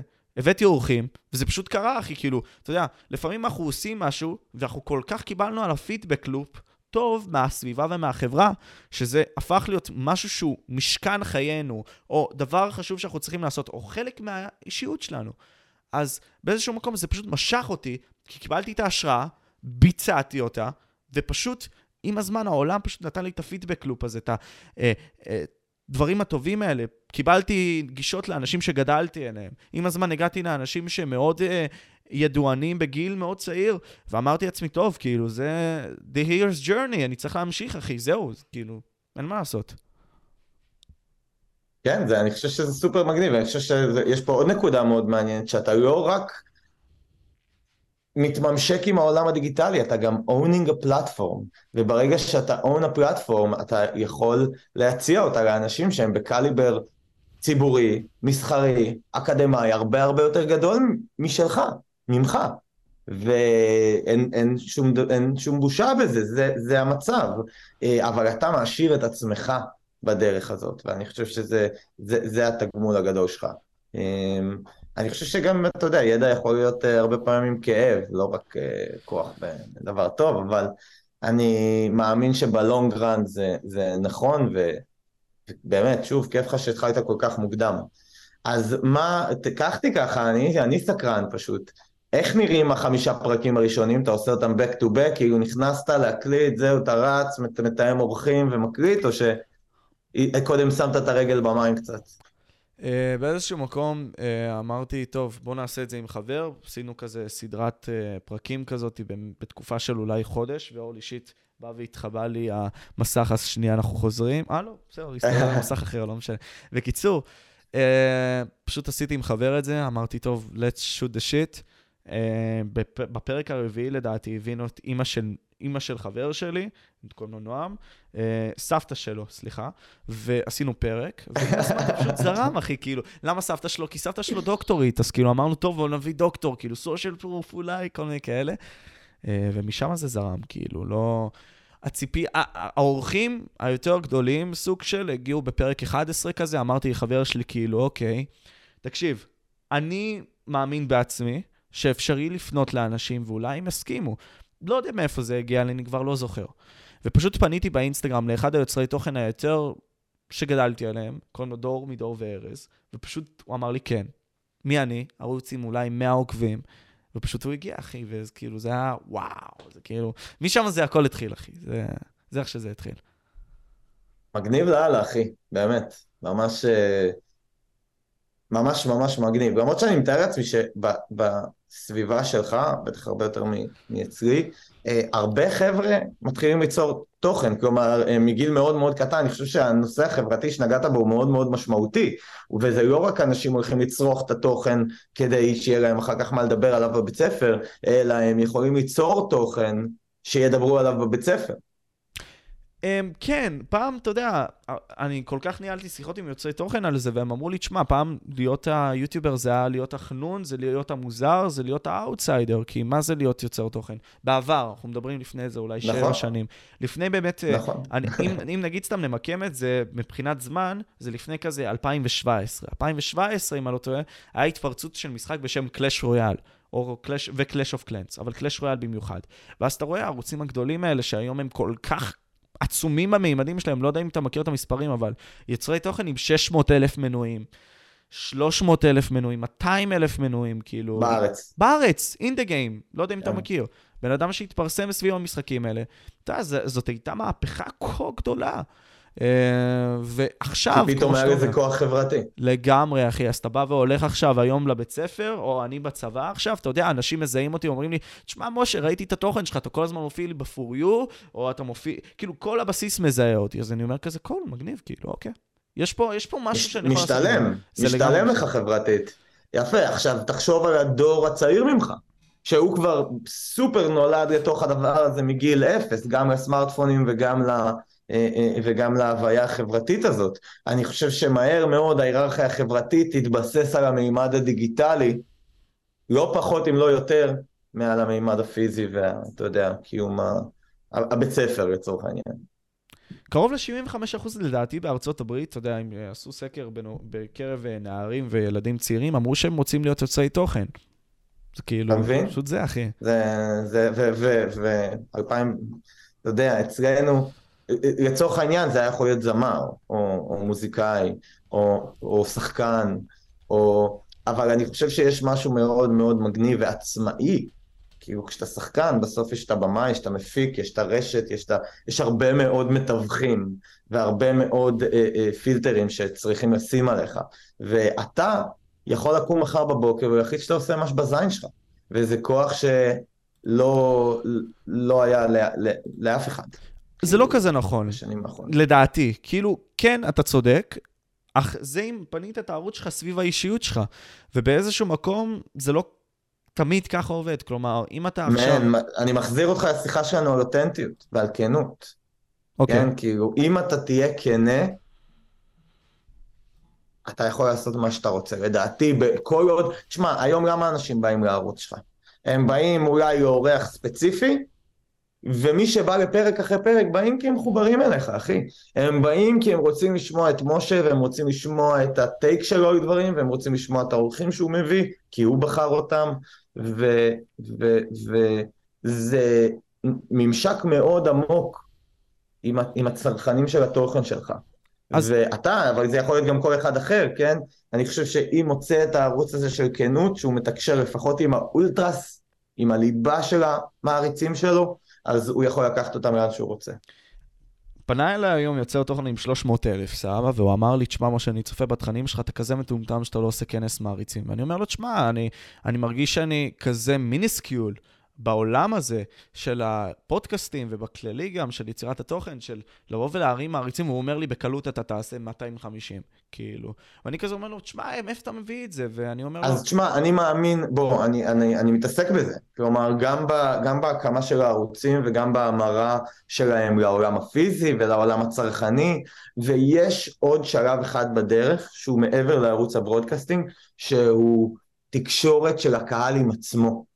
אוקיי, יש את זה ביוטיוב מאוד מאוד טוב עם comment section, אבל מעבר ל comment section, אה, אה, קבוצת, אתה יודע, שוב, אני הולך לדברים שלי, אבל אה, קבוצות פייסבוק וקבוצות טלגרם וקבוצות וואטסאפ, אלה הדברים שלדעתי מחברים את, ה, את הקהילה ומאפשרים לקחת אותה עוד צעד אחד קדימה, בין אם זה פיתוח איזשהו מותג בתוך הקהילה שמביא לה ערך, אתה יודע, רלוונטי אליה, אה, ובין אם זה באמת להביא אותם למפגשים פיזיים והרצאות וסדנאות. הלוואי שאני אגיע לשלב הזה. אם ניקח טיפה בקטרק מהעניין הזה שאמרנו עכשיו, אתה יודע. אני יכול ללכת להשתין רגע ולהמשיך להקשיב לך? אתה יכול. אתה תרגיש בנוח להגיד אם אתה רוצה להגיד דברים? זה מצוין, אחי, לך, לך. שלא לא אשמע את השפריצים, אחי, מהאסלה, אבל בסדר, לא... תשאיר את המצלמה פשוט, הכל. בקיצור, אתה שומע אותי? אני בדקתי אותו אם הוא שומע. בכל מקרה, תקשיב, אה, מה שאמרתי זה שהיום Uh, יש, יש את השתי סוגי הערוצים האלה. אני דווקא בתיאוריה שלי אומר שהיום הערוצים מתחלקים למוצר שהם מוכרים כמו חברה, כלומר, יבואו לערוץ של In The Game כי הוא מביא תכנים בסגנון כלשהו לקהל הספציפי שצופה בו, ואם מחר הוא יבוא ויחליט לעשות סרטונים סטייל אה, בוא נלך להכי edgy של היום, נגיד סטיבו, לא, לא סטיבו, בעצם בוא נלך על איזושהי דמות שעושה OnlyFans, סתם דוגמה, אוקיי? אה, או לא יודע, תוכן למבוגרים, כלשהו, אוקיי? או פילוסופיה, סבבה? fucking לקס פרידמן, אוקיי? הם לא, לא, זה לא יתפוס, זה לא יתפוס באותם מימדים, כי בנית את המוצר שלך סביב הממשק הזה של הגיל הספציפי הזה, וזהו, זה הכל, אחי. מצד שני, יש את הדמות השנייה הזאת שהיא דווקא כן נמצאת הרבה מאוד זמן ביוטיוב, היא כן מביעה את הדעות שלה, היא כן, כמו שאתה אומר, באיזשהו מקום אותנטית, ניתן דוגמה רון אנד ג'י שזה דוגמה עם ערוץ עם 300 אלף סאבים, ולדעתי, לא משנה איזה תוכן הוא יעשה, יבואו ויצפו בו. אם הוא ידבר, יבואו ויצפו בו. אם הוא ישחק, יבואו ויצפו בו. ולמה? כי במהלך השנים הוא הראה את עצמו שהוא מישהו, אבל הוא לא מכר מוצר, הוא מכר בהכרח את הכל. והמשחקים היו מין סוג של הוק למישהו. אז אמ, שמעת את הכל? אוקיי. בטח. אז מה אתה חושב? כאילו, את, אתה חושב שהדעת, האנשים האותנטיים יותר, הם באחוזון יותר גדול מאשר המוצר הזה, כמו החברה הזאת שנמצא בתור ערוץ יוטיוב? אני חושב שגם המותג הזה, בסופו של דבר, אני לא יודע מי מנחה את התוכנית. אבל, או, או כאילו, אתה יודע, מי, מי, מי הוא השגריר של המותג, אבל בסוף המאפיינים האישיותיים שה, שה, שהצופים מתחברים אליהם, הם של הבן אדם, הם כאילו, הם של האישיות שלו. אולי זה הפרסונה שהוא לובש, וזה לא האישיות האמיתית שלו, אתה יודע, כמו שאנשים עושים גם בחיים האמיתיים, או, או, או שחקנים, לא משנה. אמ, אבל הם מתחברים לזה, לאסנס, לתמצית של האישיות שלו. וזה מה שערוצי ברודקאסט מאפשרים, כי הם מאפשרים להכיר אותך, בין אם אתה רוצה ובין אם לא, מכירים אותך. כי יש פה פורמט מאוד מאוד גס, הנה אני הולך להשתין וזה און רקורד, ו, ו, וגם הוא מאוד לונג פור, מאוד ארוך.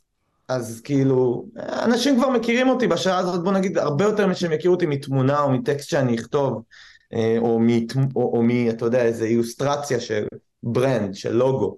אתה מקבל פה באמת קווים אישיותיים לבן אדם ולמותג. אז אני מאמין שהכוח יהיה אצל היוצר תוכן העצמאי. אה, הוא יוכל להיות בחזית של מותג, אבל היוצר תוכן הוא מה שאנשים מתחברים אליו.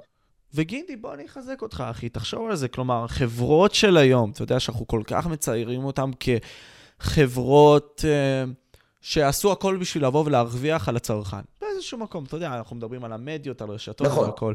זה התפקיד שלהם. זה התפקיד שלהם כאילו, באיזשהו יודע, מקום. ב- ב- כאילו, אני רוצה להגיד שאתה יודע, גם לי יש איזושהי אתיקה או איזושהי אג'נדה שאני מכניס לעסק שאני רוצה ש- שיהיה בעל ערך, ולא רק אה, אה, שורה תחתונה של כסף, אבל אה, ככה המערכת בנויה, היא מתגמלת אותך על, על מה שמוכר, כן. נכון, היא מתגמלת אותך על מה שמוכר, ואותם ברודקאסטים, או כמו שאתה אומר, long form content, התוכן הארוך הזה באיזשהו מקום, גורם לנו לבוא ולהתחבר לאותם אישים בצורה הרבה יותר קרובה. ואנחנו נחשפים למנהלים הגדולים האלה בצורה הרבה יותר ישירה דרכם, ואנחנו יודעים אז לעשות את הבחירות שלנו. אז נגיד סתם, אנחנו רואים את מאסק, מגיע לראיון של שלוש שעות, אצל רוגן, אצל לקס, אנחנו רואים מי הוא באמת. אנחנו רואים את fucking, אה, מה השם שלו, צוקרברג, ואנחנו רואים את התגובות של לקס, שהוא אומר כזה, היו חיתוכים בסי, בפודקאסט עצמו, אז אתה יודע, אתה, אתה מבין שיש דברים שהם בכוונה מנסים להסתיר, פייקיות וכל מיני כאלה. אז אתה יודע, איך אתה יכול להשקיע בבן אדם בכך שהוא פשוט בא אליך בשיחה הנונשלנטית הזאת, שהיא לפעמים גם בלי עריכות, ואתה רואה מי הוא באמת. ואז אתה יודע אם להשקיע בו או לא להשקיע בו. אם לבוא וללכת אחריו או לא ללכת אחריו, כי אתה רואה את מי הוא, אחי. וזה מה שהלונג פורום עושה, ולדעתי, באיזשהו מקום, אחי, ההבנה הזאת שמי שיבוא וייתן להם את היד, או כמו שאתה עושה, אחי, אה, ללכת אליהם ולהגיד להם, תשמעו, יש לכם פה משהו מדהים, ואם אתם תעשו את זה עכשיו, זה לאן שזה הולך, זה מקום להרבה מאוד אנשים עשירים, אחי. זה, תשמע, אני, בוא, אני, אני לא יוצר תוכן בעצמי. כלומר, אני לא שם את עצמי בפרונט, והיה לנו שיחות על זה גם. אמ, אבל אני יודע שיוצרי התוכן זה אנשים להיות לידם. וזאת הסיבה שאני עושה את מה שאני עושה. אמ, אני מאמין שסביבה מאוד מאוד משפיעה על התוצאה הסופית, וזה המקום שאני רוצה להיות בו, ליד יוצרי תוכן, כי אני פשוט רואה את הרייז שלהם. אה, אתה יכול לקרוא לזה, לקרוא לזה אופורטוניזם, או, או אתה יודע, איזושהי... אני לא רואה בזה נצלנות, אני חושב שיש פה... אתה יודע, זה פשוט החלטה שלי להבין עסקית. זה מה שהולך לצמוח. לא כי אני איזה גאון, כי פשוט תראה את הגרף. היה גרף אחד שראיתי של סטטיסטה, שפשוט שכנע אותי לגמרי, שכאילו, אמרתי, אוקיי, יש פה ביזנס. אני מפסיק, אני צריך למצוא איך עושים מזה כסף. בוא, כשאני התחלתי, אנשים ברחוב לא כל כך אמרו פודקאסט. מתי התחלת את הפודקאסט, אה, משה? אה, דצמבר 2020. דצמבר 2020, יפה. אני התחלתי, ב, את ה, זרקתי את הדבר הזה לאוויר פעם ראשונה בנובמבר אה, 19 פחות או יותר. התחלתי לעשות את זה פול טיים ביוני 21, כאילו, פולי, עזבתי את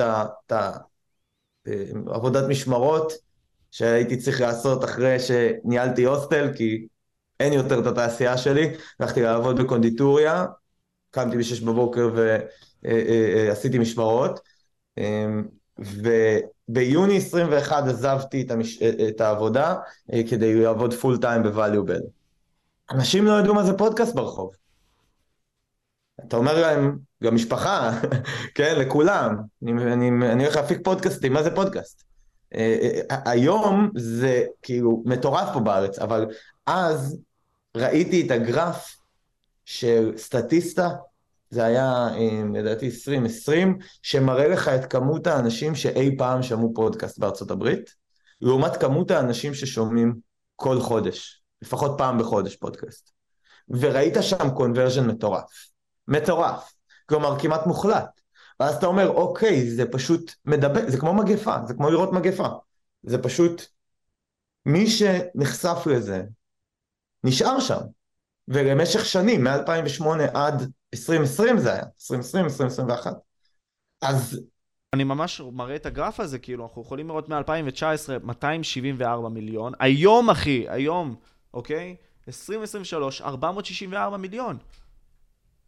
ואני, והקפיצה, נגיד סתם, בין 2019 ל-2020, הייתה ב-60 מיליון, אחי. ותאר לך גם כמה אנשים עדיין אין, כן, כאילו, אנחנו מדברים שוב, בפריזמה היסטורית רחבה, להרבה אנשים עוד אין אינטרנט. לא מדבר, כן, במדינות אה, כמו שלנו, אבל תסתכל על איזה אחוז זה ממשתמשי האינטרנט, אנחנו כבר היום לדעתי פחות או יותר איפשהו ברבע ממשתמשי האינטרנט, ומשת... והשוק הזה עדיין מתפוצץ, כאילו עדיין גדל בטירוף. אמ, והאחוזים מתוך השוק הזה רק צומחים בקצב עוד יותר מהר. אז אני, אתה יודע, הנה, אני אמרתי כבר גם את כל מה שיש לי על הדבר הזה, אה, כי אני מאמין שהוא השיט, ומעבר לזה שהוא השיט, היופי הוא שצריך לתפוס את הקרב. כאילו, אתה צריך להקדים את הקרב, אבל לצמוח כדי שכשהקרב מגיע, כדי שהצמיחה הזאת המשמעותית מגיעה, גם מבחינה פיננסית. כי בואו, אולי כולם שומעים פודקאסטים היום, אבל היום פרסום בפודקאסטים זה לא חלק אינהרנטי בתקציב שיווק. אנחנו עדיין לא שם, השוק עדיין לא שם. אז הנה, מגיעים אליי יותר ויותר מפרסמים, מגיעים אליי יותר ויותר מותגים לעשות תוכניות, אבל אנחנו עדיין ב-early adopters. עוד לא קרה פה כלום. כאילו, החמש שנים הקרובות, אין, אין הולכות להיות הספייק. וזה מצחיק, כי אתה יודע, בכל תחום בחיים זה ככה. כלומר, אנחנו רואים את הקומיקאים, אחי, אתה יודע, היה איזשהו קומיקאי מסוים שהיה אצל רוגן, והוא כזה אמר לרוגן לפני בערך, לא יודע, 30 שנה, אתה יודע, כבר החמצתי את הסירה, אחי, אני לא יכול להיות קומיקאי מפורסם, ואתה רואה היום אנשים שהם צומחים בגלל מהפכות, אנחנו לא יכולים לראות את העתיד. אז לבוא ולהגיד כזה, היי, אנחנו לא נבוא ונעלה על הגל, fucking תתחילו, אין לדעת, העולם משתנה, ובהתאם, אם אתה תבוא ותעשה הכל בשביל להשתנות איתו ותלמד הכל מהר, אחי, אתה fucking תצלח את ה fucking סירה. ובאיזשהו מקום אתה עשית את זה, ואתה עושה את זה, אחי, כממשק. אני עושה את זה, אבל גם פה אני, אני, אני, לא אני לא נותן הרבה מאוד, אני נותן הרבה מאוד קרדיט למזל, ואני נותן הרבה מאוד קרדיט למקריות. אני חושב שכאילו, אתה יודע, אני מכיר אנשים מאוד מאוד מוכשרים, וגם מחוויות שעברתי בחיים. אני התמחיתי אצל בנקאי השקעות. לא יודע אם אנשים יודעים מה זה בנקאי השקעות, אבל בגדול הוא סוג של מתווך בין בנקים גדולים ובין משקיעים מאוד מאוד מאוד גדולים לבין חברות סטארט-אפ. וראיתי שם, אתה יודע, אתה יושב בשולחן ואתה מדבר, אנשים מדברים על סכומים שאתה לא יכול לדמיין אותם בעיניים, אתה לא יכול לדמיין 100 מיליון דולר, אתה אומר, איך זה, כאילו, איך זה נראה? ואתה רואה איך אנשים עובדים לרמה מאוד מאוד אינטימית, כאילו באמת, זה העבודה שלהם, ואתה לפעמים מגלה שהם לא, לא כל כך מוצלחים בעיניך. אבל מה, הם מדברים על 100 מיליון דולר. איך זה יכול להיות? כי יש ביזנס עם הרבה כסף, ויש ביזנס עם מעט כסף. זו המציאות, אתה יכול להיות מאוד מאוד טוב בביזנס עם מעט כסף, ויהיה לך מעט כסף, אחי. אבל החוויה הזאת גרמה לי להבין שאוקיי, אם אני עושה פודקאסטים, עכשיו יש לנו גם תוכניות, כי בסוף אה, ביזנס צריך, אה, אתה יודע, צריך, השורה התחתונה שלו היא כסף, תתפור עליה מה שאתה רוצה, השורה התחתונה זה טרנזקציות, כמה נכנס, כמה יוצא, צריך פה יותר מפה. זה כאילו, זה, זה הבסיס. אז אה, אה, יש לנו גם תוכניות קטנות שאנחנו מנהלים, אבל ה vision מהרגע הראשון היה the biggest. איפה שיש הרבה כסף. לא הרבה קטנים של הרבה עבוד. אני רוצה להיות ליד אלה שיש להם הרבה כסף. אני, הם אלה שאני רוצה לתת להם את השירות. בגלל זה אני עושה, מפיק פודקאסט לקרנות הון סיכון ולחברות סטארט-אפ ולאינפלואנסרים גדולים. כי שם אני רוצה להיות. וגם אם אני מפסיד לקוחות, קצת לקוחות בדרך, כי זה הפוקוס שלי, למדתי מזה שראיתי אנשים לא כל כך מוכשרים, עושים הרבה מאוד כסף, כי הם עובדים בתעשייה עם הרבה מאוד כסף. אז זה עוד, עוד דוגמה שאני יכול לתת לך, זה... יש לי חבר שהוא היה סמנכ"ל שיווק בחברת אה, הייטק uh, שעשתה אקזיט של uh, כמה עשרות מיליוני דולרים, אקזיט יפה לוויקס, um, וגם שם הסתכלתי על החברה, הסתכלתי על האנשים, ובוא נגיד לא התרשמתי יותר מדי. כלומר, הוא בן אדם פיצוץ, הוא, הוא פגז, אוקיי? לא רק כי הוא חבר שלי, הוא אחד האנשים הכי חכמים שאני מכיר, הוא חד ברמות היסטריות, הוא לוקח אחריות ו- ורץ קדימה, לא עוצר במעצור, זה אנשים שאתה, שאתה רוצה שיעבדו אצלך. אבל חוץ ממנו, ראיתי חברה בינונית. אבל הבנתי, בעקבות ההצלחה הענקית שלהם, שבשוק מתפוצץ, גם חברה בינונית תצליח. ככה זה, זה אפילו לא כמה אתה טוב, זה איפה אתה נמצא, אתה מבין מה אני אומר? זה הסביבה שלך. ואם הם עבדו בשוק, באי-קומרס, שבחמש שנים שבו הם עבדו התפוצץ, התפוצץ. עדיין, אה, כן, הוא קצת עכשיו, אחרי הקורונה, שהוא פתאום קיבל את ה glorifying שלו, אבל הוא, הוא התפוצץ, אז גם אני אמרתי אני רוצה לעבוד בתחום שצומח בלי קשר אליי, בלי קשר למה אני אעשה בו. הוא צומח גם בלעדיי, כי בשוק מתפוצץ גם חברה בינונית תצליח. וואו, זה משפט מאוד חזק באיזשהו מקום, ואתה אומר לי פשוט להיות על הגל הזה ולצפות באיזשהו מקום את אותה התפתחות הולכת, אתה פשוט תהיה שם, תהיה שם, פשוט תעמוד שם ותעשה בקטנה שם. הבעיה היא שאם אתה שם לפני הזמן, ואתה אף פעם לא יכול לדעת מתי הזמן. הנה, אני אומר לך חמש שנים, אני יודע מה יהיה בחמש שנים קרובות, אני משער שבחמש שנים קרובות. אבל הבעיה היא שאם אתה מגיע מוקדם מדי, אתה צריך איכשהו לשרוד עד הספייק, אתה מבין? וזה שנים מאוד קשות, זה, זה, זה שנים מאוד קשות.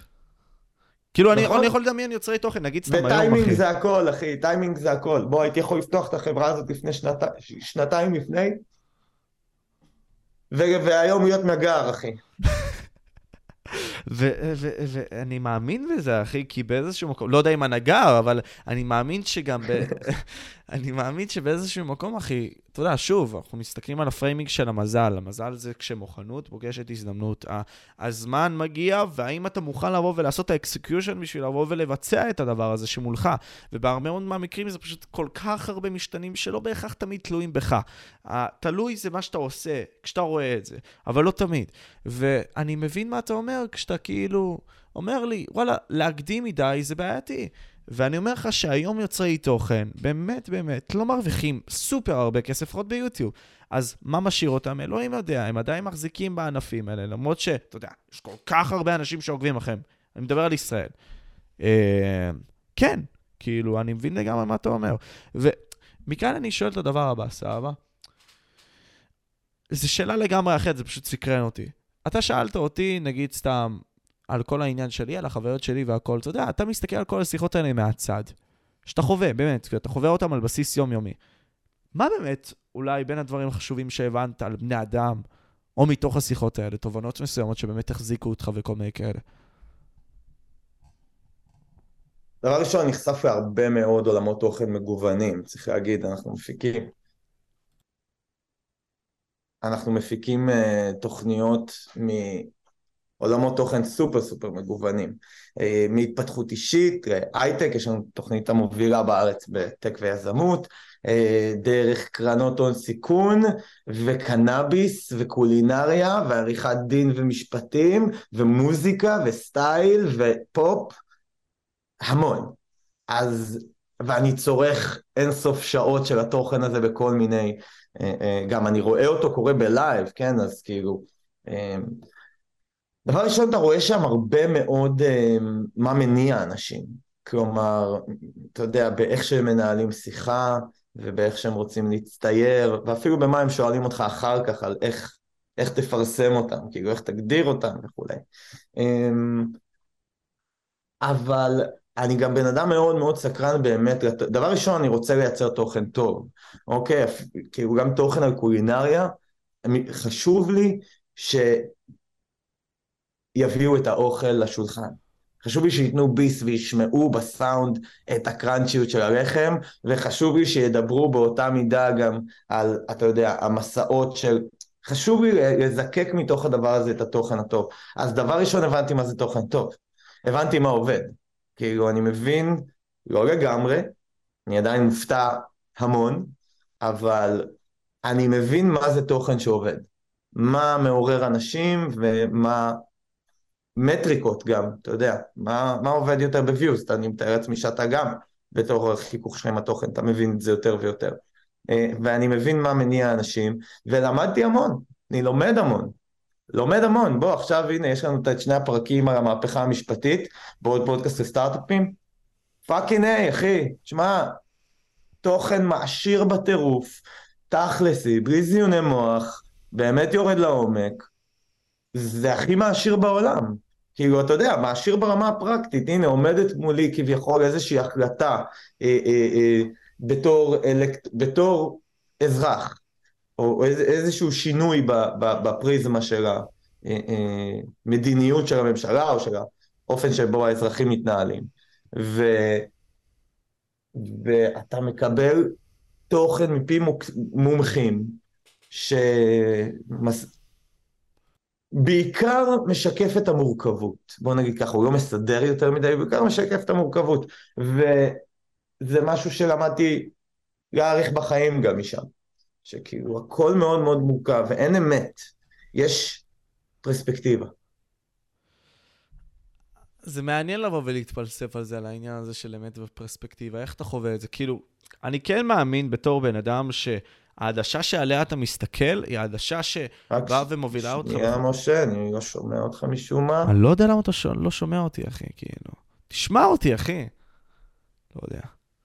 אנחנו נחזור אליכם כשהוא ישמע אותי. הנה, חזר השמע, אמנם שומעים מהלפטופ שלו, אבל בסדר, נקווה שזה לא יפריע. אני אמרתי את הדבר הבא, אחי, כאילו, ברור לי שעדשת העולם שלך באיזשהו מקום באה ומתארת את איך שאתה מגיב אל העולם. ואחרי זה זה מגדיר את איך שהעולם מגיב אליך. ובהתאם לכך אתה בא ומתקדם עם החיים, ואתה יוצר את מי שאתה. מסכים עם זה לגמרי. לא סתם ניטשה אמר, הנהר שלו אתה מסתכל, זה, זה, הנהר גם מסתכל אליך. כלומר, לאן שאתה מסתכל, גם יש את ההשתקפות שהיא מסתכלת עליך באיזשהו מקום. אה, אבל העניין הזה של אין אמת, מה זאת אומרת? כי אני, אני רואה אותך, אחי.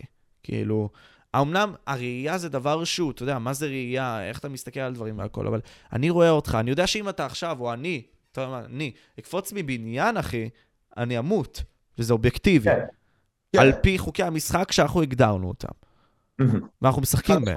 אז מה, מה זה מבחינתך אמת בקטע, אמת בהקשר הזה, כאילו, אתה יודע, זה שלפעולות מסוימות יש תוצאות חד משמעיות, אין, אין ויכוח. אבל העובדה ש...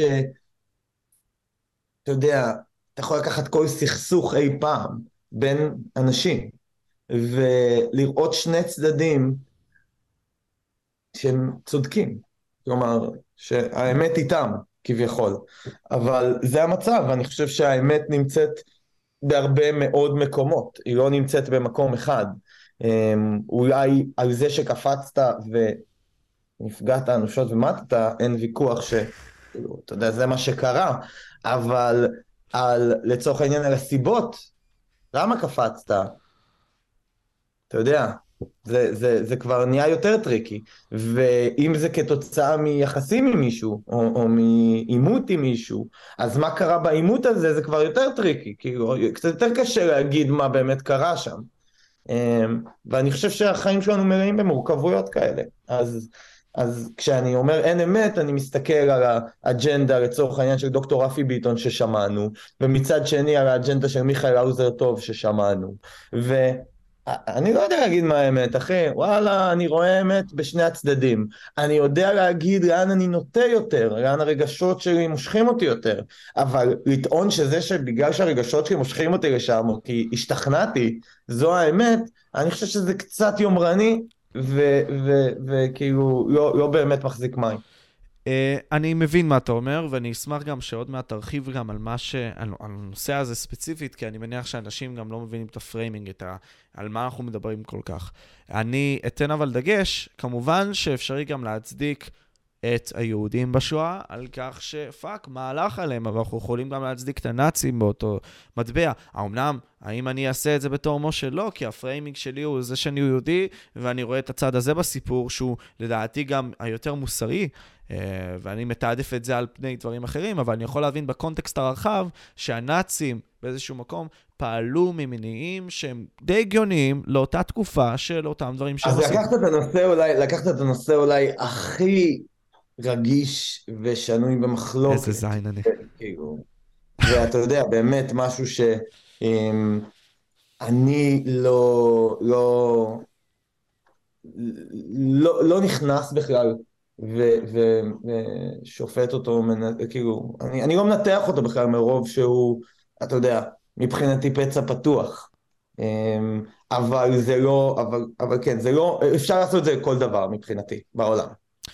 אז תן, דגש יותר למקרה הזה שעכשיו מוביל את העולם ההייטק, כאילו, אני, אתה יודע, אני פחות בעולם הזה, באיזשהו מקום. אמנם אני צורך את התוכן כי אני פועל עם עוד פודקאסט לסטארט-אפים באיזשהו מקום, אתה יודע, שומע את התוכן וכל מיני כאלה, מנסה להבין, אבל אתה יודע, זה לא, לא בהכרח נוגע בי במישור האישי, כי אתה יודע, אני פחות בעולם הזה. תסביר כאילו מה, מה הולך שם באמת לבן אדם שלא מבין בכלל מה הולך שם.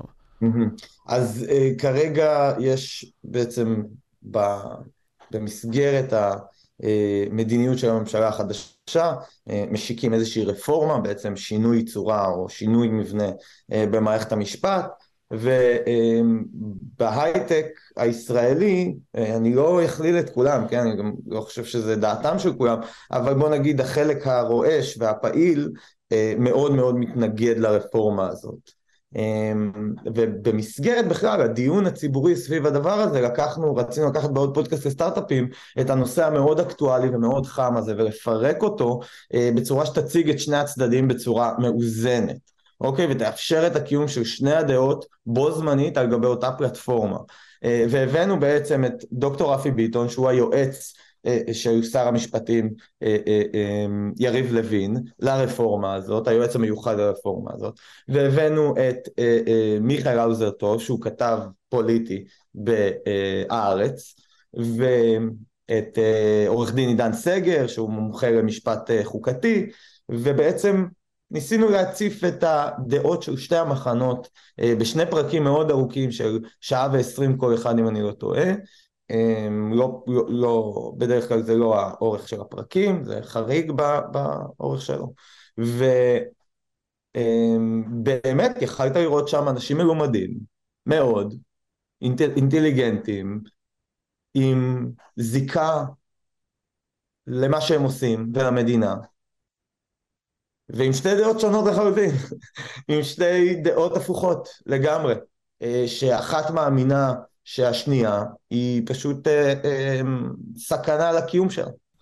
אבל על מה הרפורמות האלה? כאילו, אפשר... בעצם יותר... הרפורמה, כן. הרפ, הרפורמה אה, בממש כמה מילים, אה, זה נושא מאוד מאוד מורכב, שגם אני לא בטוח שאני עדיין יודע באמת להקיף אותו בהבנה שלי, יחד עם זה שצרכתי את כל התוכן המדובר.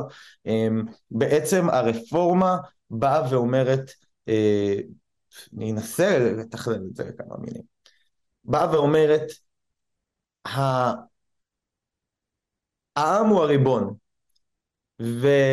והריבון צריך שתהיה לו את היכולת לבחור את השופטים שלו, לא, ושמערכת המשפט לא תהיה איזשהו מנגנון אה, אה, עילאי ששולט ויכול לבקר ויכול להגביל את פעולות הממשלה, שבעצם נבחרה על ידי הריבון.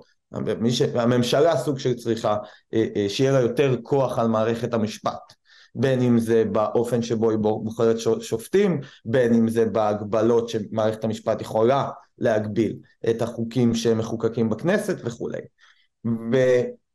ומתנגדי הרפורמה באים ואומרים, חבר'ה, מערכת המשפט צריכה להישאר מקצועית, נפרדת ובעלת כוח גדול מאוד, על מנת שהיא תוכל להגביל את פעילות הממשלה כשזו פוגעת בזכויות מסוימות של האדם הבודד, ויש כל מיני דוגמאות. אה,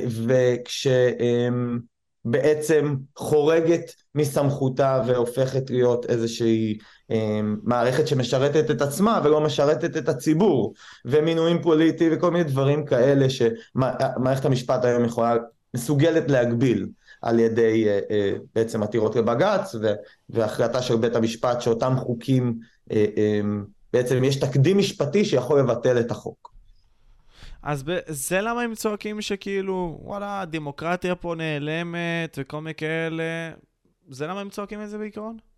להגיד לך שאני מתחבר, אני חושב ששוב, גם הדמוקרטיה יכולה ללבוש פנים רבות, ו- ויש פה דיון פילוסופי באמת, על מה נכון ש- שיהיה, אה, אתה יודע, ש- ש- מה נכון שיהיו הגבולות של הממשלה, אה, או בכלל של, של, אה, של, של הרשויות.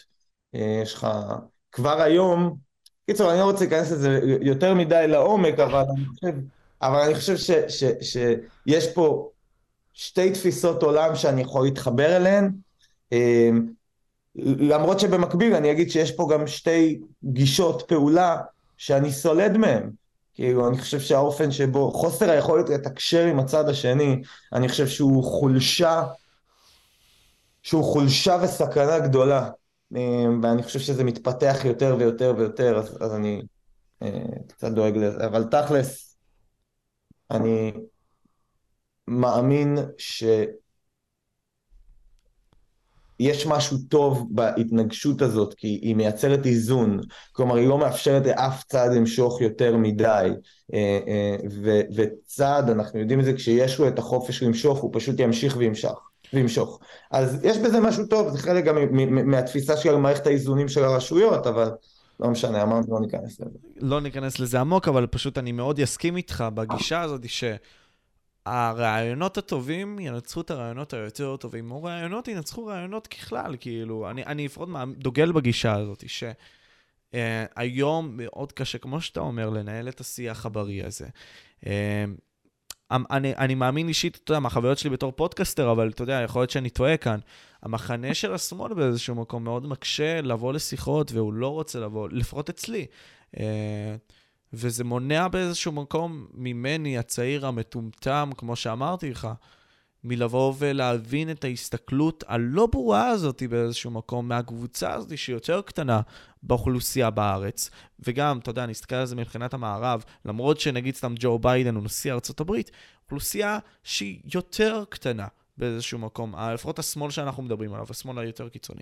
אז אה, אני אגיד לך מה, אני לא, לא רוצה לגעת בחרא הזה. הבנתי אותך, הבנתי. עם זאת אני אגיד לך שאני חושב שדווקא אוכלוסייה ש... עזוב, אני שולח את כולם, הפרדוקס, אה, פרדוקס הקונצנזוס הישראלי של מיכה גודמן, הרצאה מאוד מאוד מאוד מעניינת, שמתארת דווקא כמה אין הבדל אידיאולוגי מהותי בין הגושים, אה, ואנחנו נמצאים היום בתקופה שבה יש קונצנזוס רחב על כל נושאי המחלוקת הגדולים שהיו פה במשך יותר מ-70 שנה, אה, אבל יחד עם זאת, הקיטוב הוא הכי גדול שהיה אי פעם. אז אה, אני חושב שזה מאוד, אני לא יודע להגיד למה זה, אבל מזמין אתכם לשמוע את ההרצאה ולקבל החלטה בעצמכם. אני אגיד שדבר אחרון, ואחרי זה נעבור אולי למשהו שקצת יעניין אותנו במישור המעניין יותר, שדווקא אני לא, לא דיברתי איתך בנוגע לזה.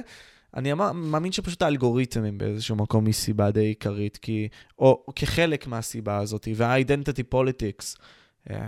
אה, כן, כי אתם יכולים לבוא ולהסתכל על זה, כל הסיסמאות האלה, כל האנשים שלא באמת מתעמקים בנושאים האלה וכל מיני כאלה, ואז אתה באמת צורך את הכל בצורה שהיא מאוד שטחית, ואתה mm-hmm. נמנע מלהבין את האחר. אחי, אנשים בצד השני אומרים אותו דבר, אתה יודע, הם כאילו, הם, הם, הם, המחשבה שלהם על, על, על מה שקורה ביוטיוב, לצורך העניין, אנשי שמאל, עזוב, אמרנו לא ניכנס לזה, יאללה, זה, זה, זה, זה ביצה ש... שלא שווה להשתכשך בה. איך מייקל ג'ורדן בא ואמר, גם, דמו, גם רפובליקנים קונים נעליים. בכל מקרה, נבוא ונעבור לנושא אחר, בסדר? אה, תשמע, UFC, אחי, כאילו, fuck. יאללה, איזה מדהים זה, אחי. איזה מלך שהעלית את זה. לא, כי אני אגיד לך, אני, אני פחות דיברתי איתך על הנושאים האלה. אני יודע שאנחנו צופים בזה פחות או יותר בזמנים טיפה יותר שונים וכל מיני כאלה, וכל אחד יש את הרמת interest שלו, אבל תחשוב על זה, כאילו, יש לנו את ה... אני גם אראה את זה עכשיו על המסך, אתה יודע, יש לנו את הקלפים הבאים האלה שהם כל כך מטורפים, יש לנו את מחצ'ב וולקנובסקי, שהולך להיות ב-12 לפברואר, ג'ונס mm-hmm. נגד fucking ציריל גן, אחי, בחמישי mm-hmm. למרץ, mm-hmm. יש לנו את ליאון אדוורדס, אחי, מול קמארו אוסמן 3, אחי, ב-18 למרץ, וב-9 לאפריל, אחי, פררה נגד אדסניה 2. קיצר, אני, אני, אני רוצה. לשמוע מה... דבר מה- ראשון, כן. מה אמרתי על פררה? תגיד פה מול כולם. אני, אתה אמרת שפררה ינצח, ואני אמרתי. שאדסניה ינצח, נכון, אחי? מודה בת... לא אגיד שאני מודה בטעות. אה. סתם, סתם, אני אגיד לך מה, אני תמיד טועה. אני, יצא שצדקתי, אבל אני תמיד טועה. אה, ברו. אה, the אני breaks, אחי. תמיד כן. הולך, אני, נראה לי שמשהו בי הולך עם האנדרדוג. אה, תלוי מתי, אבל רוב הזמן. אמ, אוקיי, מחצ'ב ווולקנובסקי. מאוד מאוד מעניין. מאוד מאוד מעניין. אה, אני תכלס בטוח במאה אחוז שמחצ'ב הולך לזיין אותו. אוקיי? כי הוא הולך לחנוק אותו על הרצפה בשלב מאוד מאוד יחסית מוקדם, אני אגיד סיבוב שני או שלישי. אבל וולקנובסקי, אחי, תשמע, הוא סוס. הוא לא פראייר בכלל. הוא לא פראייר בכלל, והוא תמיד, גם כש... אה, אה, גם כש... אה, T-City נלחם נגדו, וגם כשמקס סלווי נלחם נגדו, הייתי... הייתי... התפללתי שהוא יפסיד. אבל הוא חיה רע. אז uh, אני חושב שזה יכול להיות מעניין, אבל נראה לי שמחצ'ב קורע אותו. Um, אני נגיד. סתם אתן את הפי שלי לגבי זה, כאילו, תשמע, קודם כל, אני דווקא מאמין שוולקנובסקי ייקח. ומעניין אותי... באמת? כן, כן. איך? מה מה זאת אומרת איך, אחי? אני אסביר. קודם כל, איסלאם, אה, היה איזשהו קרב שהוא קיבל מונוקאוט. אה, אני לא יודע אם אתה יודע, אבל כאילו זה היה ב-UFC עוד... בטח. לפ- ברור שעבר זמן. אני, אני ברור שלא לוקח את זה כ conclusion או קונצנזוס כלשהו, אתה מבין? ואני יודע שאיסלאם הוא לגמרי חיה רעה, ואני מראה את זה עכשיו על אבל הם המסך. סטנדרט אחר, אחי. הם גם רוסים וגם מוסלמים, אחי. יש להם, יש להם... אחי, הם, הם דגס... החבר'ה האלה מדגסטן, הם פשוט מרגישים לי... הם מסורים ברמה אחרת. הם אתלטים ברמה אחרת. אוקיי, אז שאלה לי אליך, אוקיי? באותו קרב של T-City, שאתה באת ואמרת עכשיו, כאילו, אתה לא מבין איך הבן אדם הזה fucking קם, אוקיי? אתה רואה את כן. הבן אדם נכנס לגיליוטינה, אבל וואחד גיליוטינה, אחי, כאילו, הבן אדם, לפני. כאילו, נמצא ב fucking חניקה מושלמת, חונק את הבן אדם, אחי, והבן אדם הוא BJJ expert בתור fucking לגמרי, בריין לגמרי. אורטגה. והבן אדם לא מצליח לחנוק אותו, ואתה רואה שפשוט אפילו יוצאים לו שפריצים של דם מהמוח לוולקנובסקי, אתה מבין? הבן אדם הוא גם חיה, אוקיי? כאילו, אני, אני חושב שאנחנו עושים לו under, או בכללי, הציבור, או לפחות מה הדעה שלך אומרת, הוא עושה underestimate עצום. אחי, ראית. ראית, איך- ראית איך הוא חנק את צ'ארלס אוליברה? כאילו זה היה... כאילו זה היה בוקר טוב, אחי, יום ראשון, יאללה, בוא שנייה, נעשה חימום. הוא קרע אותו על הרגליים, ואז חנק אותו בקלות בלתי נתפסת. עכשיו, אני מת על אוליברה, אחי. הוא מבחינתי, fucking, אמן, בא להילחם, והוא תמיד מסיים יפה. וכאילו, הוא תמיד מסיים. אתה יודע, הקרבות שלו נגמרים בנוקאוט או, ב submission. וזה היה... והקלות שבה הוא עשה את זה פשוט כאילו כזה הפילה לי אסימון שהם פשוט סטנדרט אחר, גם בוא אני יכול, אתה יודע כמה אני אוהב את קונור. אני ראיתי ב live, עבדתי באברהם הוסטל במשמרת לילה, ראיתי ב live דרך סטרימינג את חביב נגד קונור. קונור לדעתי הוא, הוא באמת, הוא, הוא, הוא, הוא לוחם מופלא, אפילו בפיק שלו אז, חביב פשוט רמה אחרת. הם פשוט רמה אחרת. אבל אני אגיד לך מה, קודם כל, אתה, אתה באיזשהו מקום בא ומסתכל על אותו קונור מגרגור, שאני חייב לציין, אתה יודע, כמה עובדות היסטוריות. הוא. הפסיד, קודם כל, הבן אדם הפך להיות הבן אדם שהוא רצה ליצור מעצמו. אתה רואה את הרעיונות שלו מ-2014, 2015, שהוא באמת רעב, אחי. אתה רואה את הבן אדם הזה בא ואומר, אני כמו וינסנט ואן גוך, באתי ואיבדתי את הנשמה שלי לאומנות הזאת. כי יש לי את החלום הזה שאני רוצה להגיע אליו, ואני אגיע אליו, אתה מבין? אבל הבן אדם באיזשהו מקום בא וכבר נעשה שמן, אחי, מבחינת הכסף שלו. אתה לא יודע איפה הוא ב mindset שלו. ומי הוא ניצח, אחי, אחרי שהוא fucking חזר? את קאובוי fucking סרוני, שדו וואו, זה גם היה disrespect, אחי. קאובוי הוא. מטורף, וקאובוי היה אגדה. זה היה כל כך יפה, אנרגטית. עכשיו בוא, אני אומר לך, הוא... הוא לא לוחם... אה, הוא היה הכי טוב בעולם לטווח זמן מאוד מאוד קצר. קונור? כן, אוקיי. ואני עדיין אוהב אותו, אחי. ואני חושב שהתקופה, ש- שהנקודה שבה הוא פגש את חביב, זה היה... זה היה, כן, זה היה סביב הפיק שלו, אני לא חושב שהוא הגיע לשם בפיק. הפיק שלו באמת, זה כנראה אדי אלוורז, אבל זה גם, אני אומר לך, חביב הוא סטנדרט אחר. הם, הם, הם, מכולם, לדעתי, כאילו, תראה אותם גם בבלאטור, תראה אותם, תראה, אתה יודע מי זה זבית? אתה מכיר את זבית? זבית מגומד צ'ריפוב, כן. תגיד, אחי, מה זה החרא הזה? הם סטנדרט אחר לגמרי, אחי. הם, אם, הם, אם הם ימשיכו ככה, הם השתלטו על כל, ה, על כל ה mixed martial arts. אמ, באיזשהו מקום, כן, אני מבין מה אתה אומר. מעניין אותי, אני, אני לא זוכר... עד שימצאו איזה פתרון, כן? יכול להיות שימצאו איזה פתרון. אני חושב שאחד הפתרונות שעוד לא מיישמים על השיטה שלהם, על ה grappling האקסטרימי שלהם, זה מרפקים מהרצפה. אני חושב שיכול להיות שיפתחו אסטרטגיות וטקטיקות של מרפקים מהרצפה, שיצליחו פשוט אה, לבטל את, ה, את האיום הזה, כי הם מבלים כל כך הרבה זמן שם. Um, זה מעניין, כי אם אנחנו נסתכל נגיד סתם על טוני, שהיה אמור להיות מול חביב, אז אתה אומר לי שעכשיו טוני היה יכול לנצח את חביב על סמך המרפקים המאוד uh, חדים שלו? אני מדבר איתך על טקטיקות שעוד לא פיתחו, אחי. כאילו, מה זה לא פיתחו? זה לא שאת הרעיון לא פיתחו. אבל את הדיוק של הביצוע. שיהיו לך כאלה, ג'ון ג'ונסים כאלה, שאתה כאילו, אתה למטה, אתה למעלה, אתה... לא יודע. בקיצור. אבל אה, אין ספק שיש כרטיסים מאוד מאוד מאוד מאוד מאוד מגניבים, אחי. לגמרי, אחי. כאילו, יש לנו את ג'ונס, אחי, אתה יודע. אה, ג'ונס הוא מבין האנשים שאני אומר, כאילו, הוא הגוט, למרות, אתה יודע, כל הדברים האלה שהיו סביבו. אה, באמת הוא הגוט, הליוטו מצ'ידה למיניהם, מאוריסיו שוגון, הוא ה fucking, בגיל הצעיר הזה זכה בחגורה, אחי, כאילו, כל הדברים האלה לא, שפשוט... הסיום של ליאוטו מצ'ידה, עכשיו, אני לא יודע כמה אתה הכרת את ליאוטו מצ'ידה לפני... ליאוטו מצ'ידה היה fucking... וואו, מנס בפרייד, אחי, הוא היה ענק.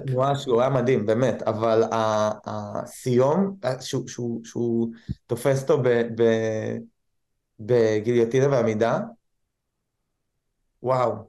ואז הוא עוזב אותו והוא פשוט משתרע על הקנבס, והוא הולך כזה, איזה סיומת מדהימה. אמ, אבל הייתי רוצה לראות אותו נגד פרנסיס. זה פספוס מאוד מאוד גדול שייזכר לדורות, אחי. גן זה כאילו, סבבה, אבל זה לא אותו דבר. זה לא אותו, זה היה... לראות את זה זה היה מטורף. זה היה מטורף. ואני חושב שפרנסיס היה לוקח, דרך אגב. אני גם מאמין שפרנסיס היה לוקח, עם כמה שאני אומר שג'ונס, אחי, הוא ג'ונס, אבל אתה יודע... יש את הסרטון הזה ב slow motion של פרנסיס נגענו זורק אגרופים לרוזנסטרייק? רוזנסטרייק? כן, כן, רוזנסטרוק. ובזמן שרוזנסטרייק הולך אחורה, הוא נותן לו, הוא, הוא נותן לו ג'אבים, הוא, הוא נותן לו מכות תוך כדי תנועה אחורה, ופרנסיס פשוט כמו משאית חוטף את המכות האלה, וממשיך, וזה מדהים הדיוק שלו, של רוזנסטרייק, כאילו הטכניקה, היא מדהימה, אבל בסוף הרכבת הזאת, עם הכוח הזה, ברגע שהשמאלית מגיעה, הוא פשוט בום. זהו, נגמר המשחק. לגמרי. אז אני חושב שפרנסיס היה לוקח, כי הוא פשוט חיה מפחידה. לגמרי, ואני מאמין אישית שקודם כל הוא רגיל יותר למשקל הזה הרבה יותר מאשר לג'ונס, ואתה יודע, להיות רגיל למשקל באיזשהו מקום זה דבר שהוא סופר חשוב. אנחנו רואים את ג'אן ג'ונס באותה תקופה שהוא חזר אחרי uh, כל העניין הזה עם DC וכל מיני כאלה, נראה לי UFC 182, אתה רואה אותו חוזר מול אובן סיין פרו. ואתה רואה אותו, הבן אדם עלה במשקל, לא היה הרבה מאוד זמן בזירה, ואתה רואה אותו פשוט רסטי fuck, והבן אדם עלה גם במשקל באיזשהו מקום, עלה גם בשריר. אתה רואה אותו ממש רסטי, כאילו, לא, לא כמו שהוא היה. לקח לו זמן לבוא ולהגיע לשם, וגם לא ל-100%. עכשיו אתה רואה אותו מעלה הרבה יותר משקל, ועכשיו השאלה הגדולה היא, האם זה יעזור לו? האם זה יבוא ויעכב אותו? מעניין. דרך אגב, ה-UFC זה אחד, הספורט הזה הרי טס בטירוף, נכון? כי הוא, הוא, הוא, הוא, הוא, הוא בצמיחה משוגעת יותר מכל ספורט אחר בעולם. הוא חייב את הצמיחה שלו ליוצרי תוכן עצמאיים. אתה יודע, צ'ל סונן, uh, ג'ו רוגן, הנרי סהודו, מייקל ביספינג, אריאל הלואני, הם כולם, אתה יודע, מעבר להיותם שחקנים בדבר הזה, אוקיי, ג'ו כ commentator וביספינג כלוחם, וסהודו, הם, הם יוצרים כמויות מטורפות של תוכן שמצמיח את, ה, את הספורט הזה מהר יותר מכל דבר אחר. זאת אומרת, אני נחשפתי ל-UFC דרך ג'ו רוגן. אה, סליחה, לא, קונור. קונור, ב... קונור. ראיתי גם ב live, דרך אגב, את הבוקסינג של, הייתי בפרו, את הבוקסינג של קונור ושל פלויד. והייתי אמור, היה לי כרטיס לארצות הברית, הייתי אמור להיות ב Burning Man, זה היה ב-30 באוגוסט אם אני לא טועה. אמ, אם אני לא טועה, זה היה ב-30 באוגוסט, אולי שמיני בספטמבר. 26 באוגוסט היה הקרב עצמו. 26 באוגוסט, כן. 26 באוגוסט, ואז ב-28 באוגוסט לדעתי אה, ה Burning Man. ותכננתי לנסוע לווגאס, לראות הקרב, כרטיס עלה 4,000 דולר, הייתי אחרי קבע ארוך, הייתי עשיר אחושילינג, הייתי בקולומביה אז, ותכננתי לטוס, ואז הבנתי, היה לי דרכ... יש לי דרכון פולני, והייתי בטוח שאם יש לך דרכון פולני, אתה לא צריך ויזה לארה"ב. ואחרי שהיה לי כבר את הכרטיס טיסה, ואחרי שהיה לי גם את הקמפ בברנינגמן, הייתי צריך לבטל הכל. אבל בדיוק קניתי את הכרטיס ב-4,000 דולר. שזה טוב, זה טוב, אחי. שזה טוב. למרות שבטח הייתי מוכר אותו ביותר, אחי. תשמע, זה היה מטורף, כולם ראו את זה, בבר בפרו זה היה כאילו משוגע, אחי.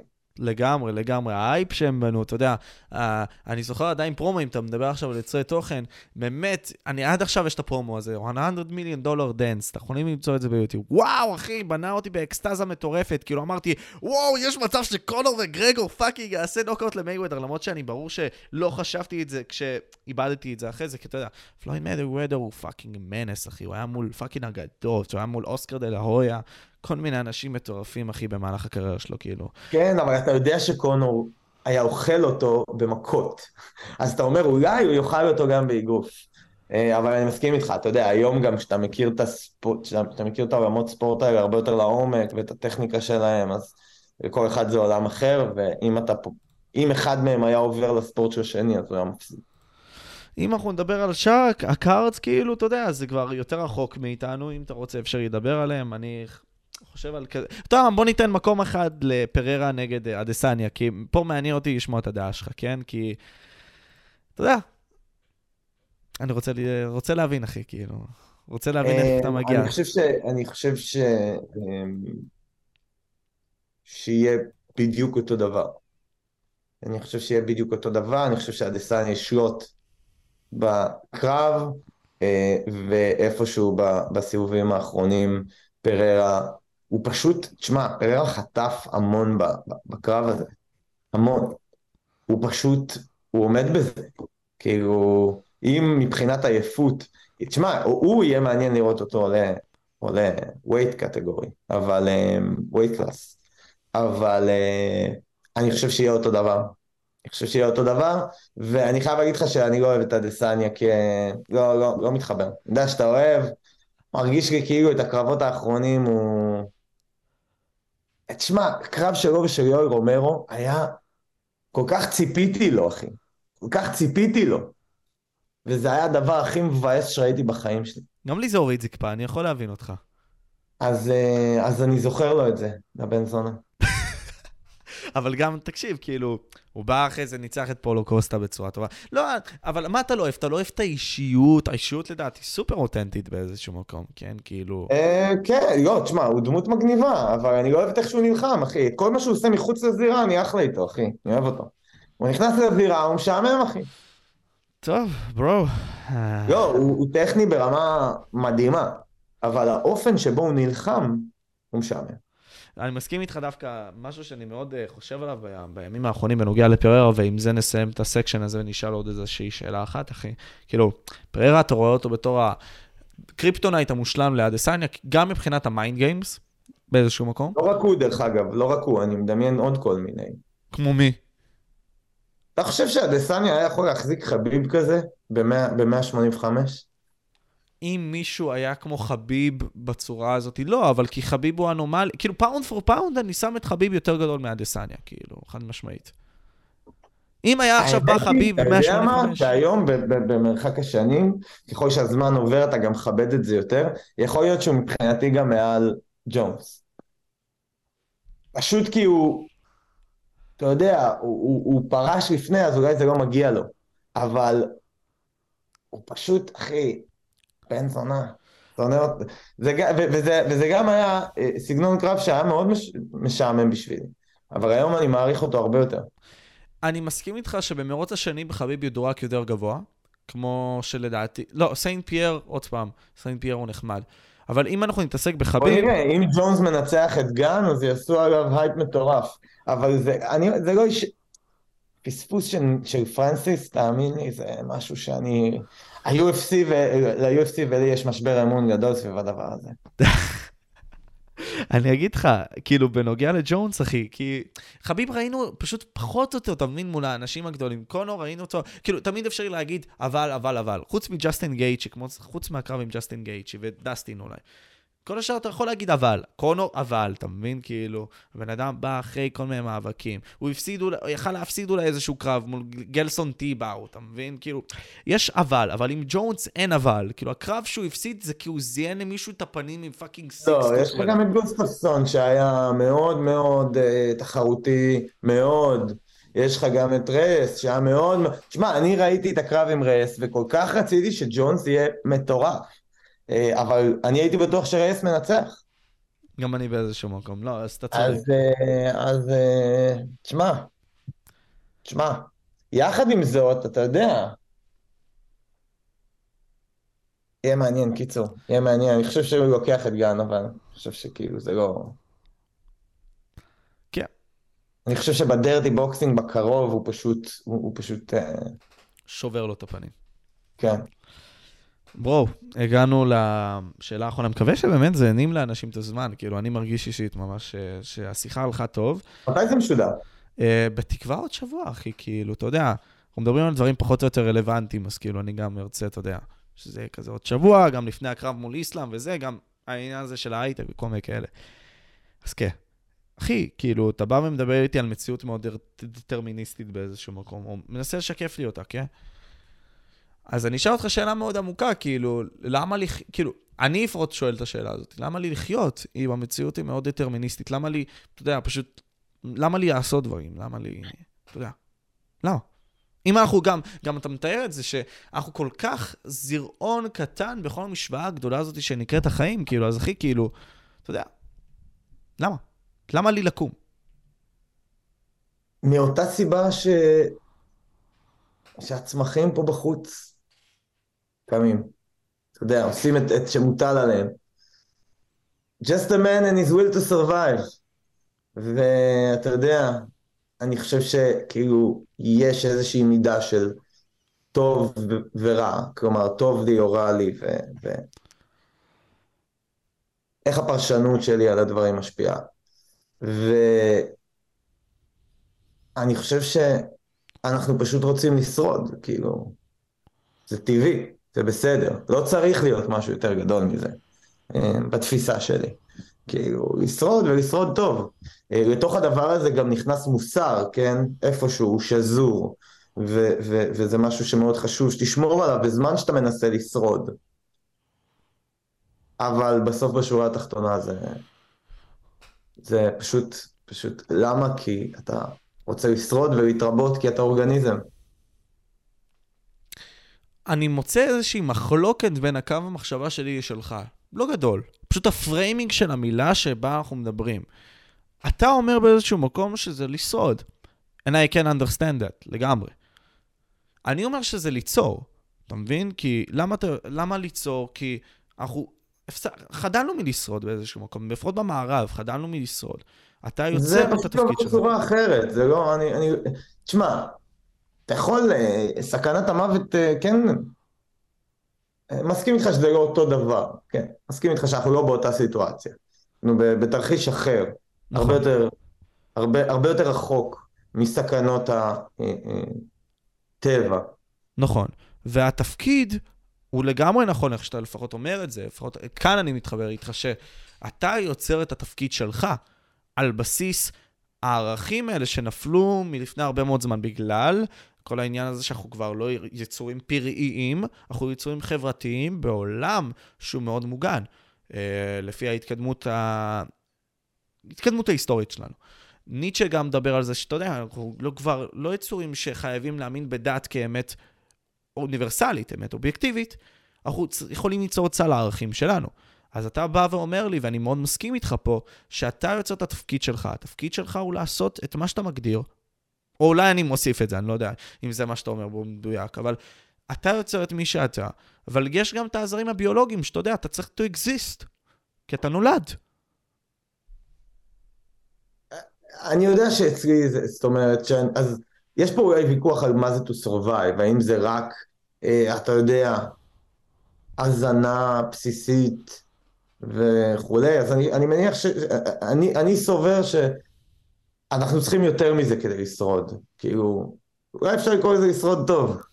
אוקיי, אני רוצה לשרוד טוב. אמ, אני רוצה, כמו שאמרתי, קהילה, אני רוצה קריירה וביטוי, אני רוצה את הדברים האלה כי אני חושב שהם חיוניים כדי שאני אשרוד, כי אני חושב שאם אין לי אותם, אז אני אחיה בסבל ואני לא ארצה לשרוד, או אני לא אהיה מוכן לעשות מה שצריך כדי לשרוד. ו... ומצטער שאני עוד שואל שאלה, אבל היא ממש קטנה. איפה אתה רואה את עצמך עוד איזה כמה שנים מהיום, את הדר גינדי, לדעתך? וואלה, אני חושב שיהיה לי אתגר מאוד מאוד גדול לאזן בין הערכים שנקבתי, הקהילה, המשפחה, הדברים האלה, לבין הערך של הקריירה. אני חושב שאני אמ, מכוון למקום, יש לי שאיפות מאוד גדולות מהחיים ומהקריירה שלי, ואני רוצה להשתבץ במקום מאוד גבוה ומשמעותי אמ, ב...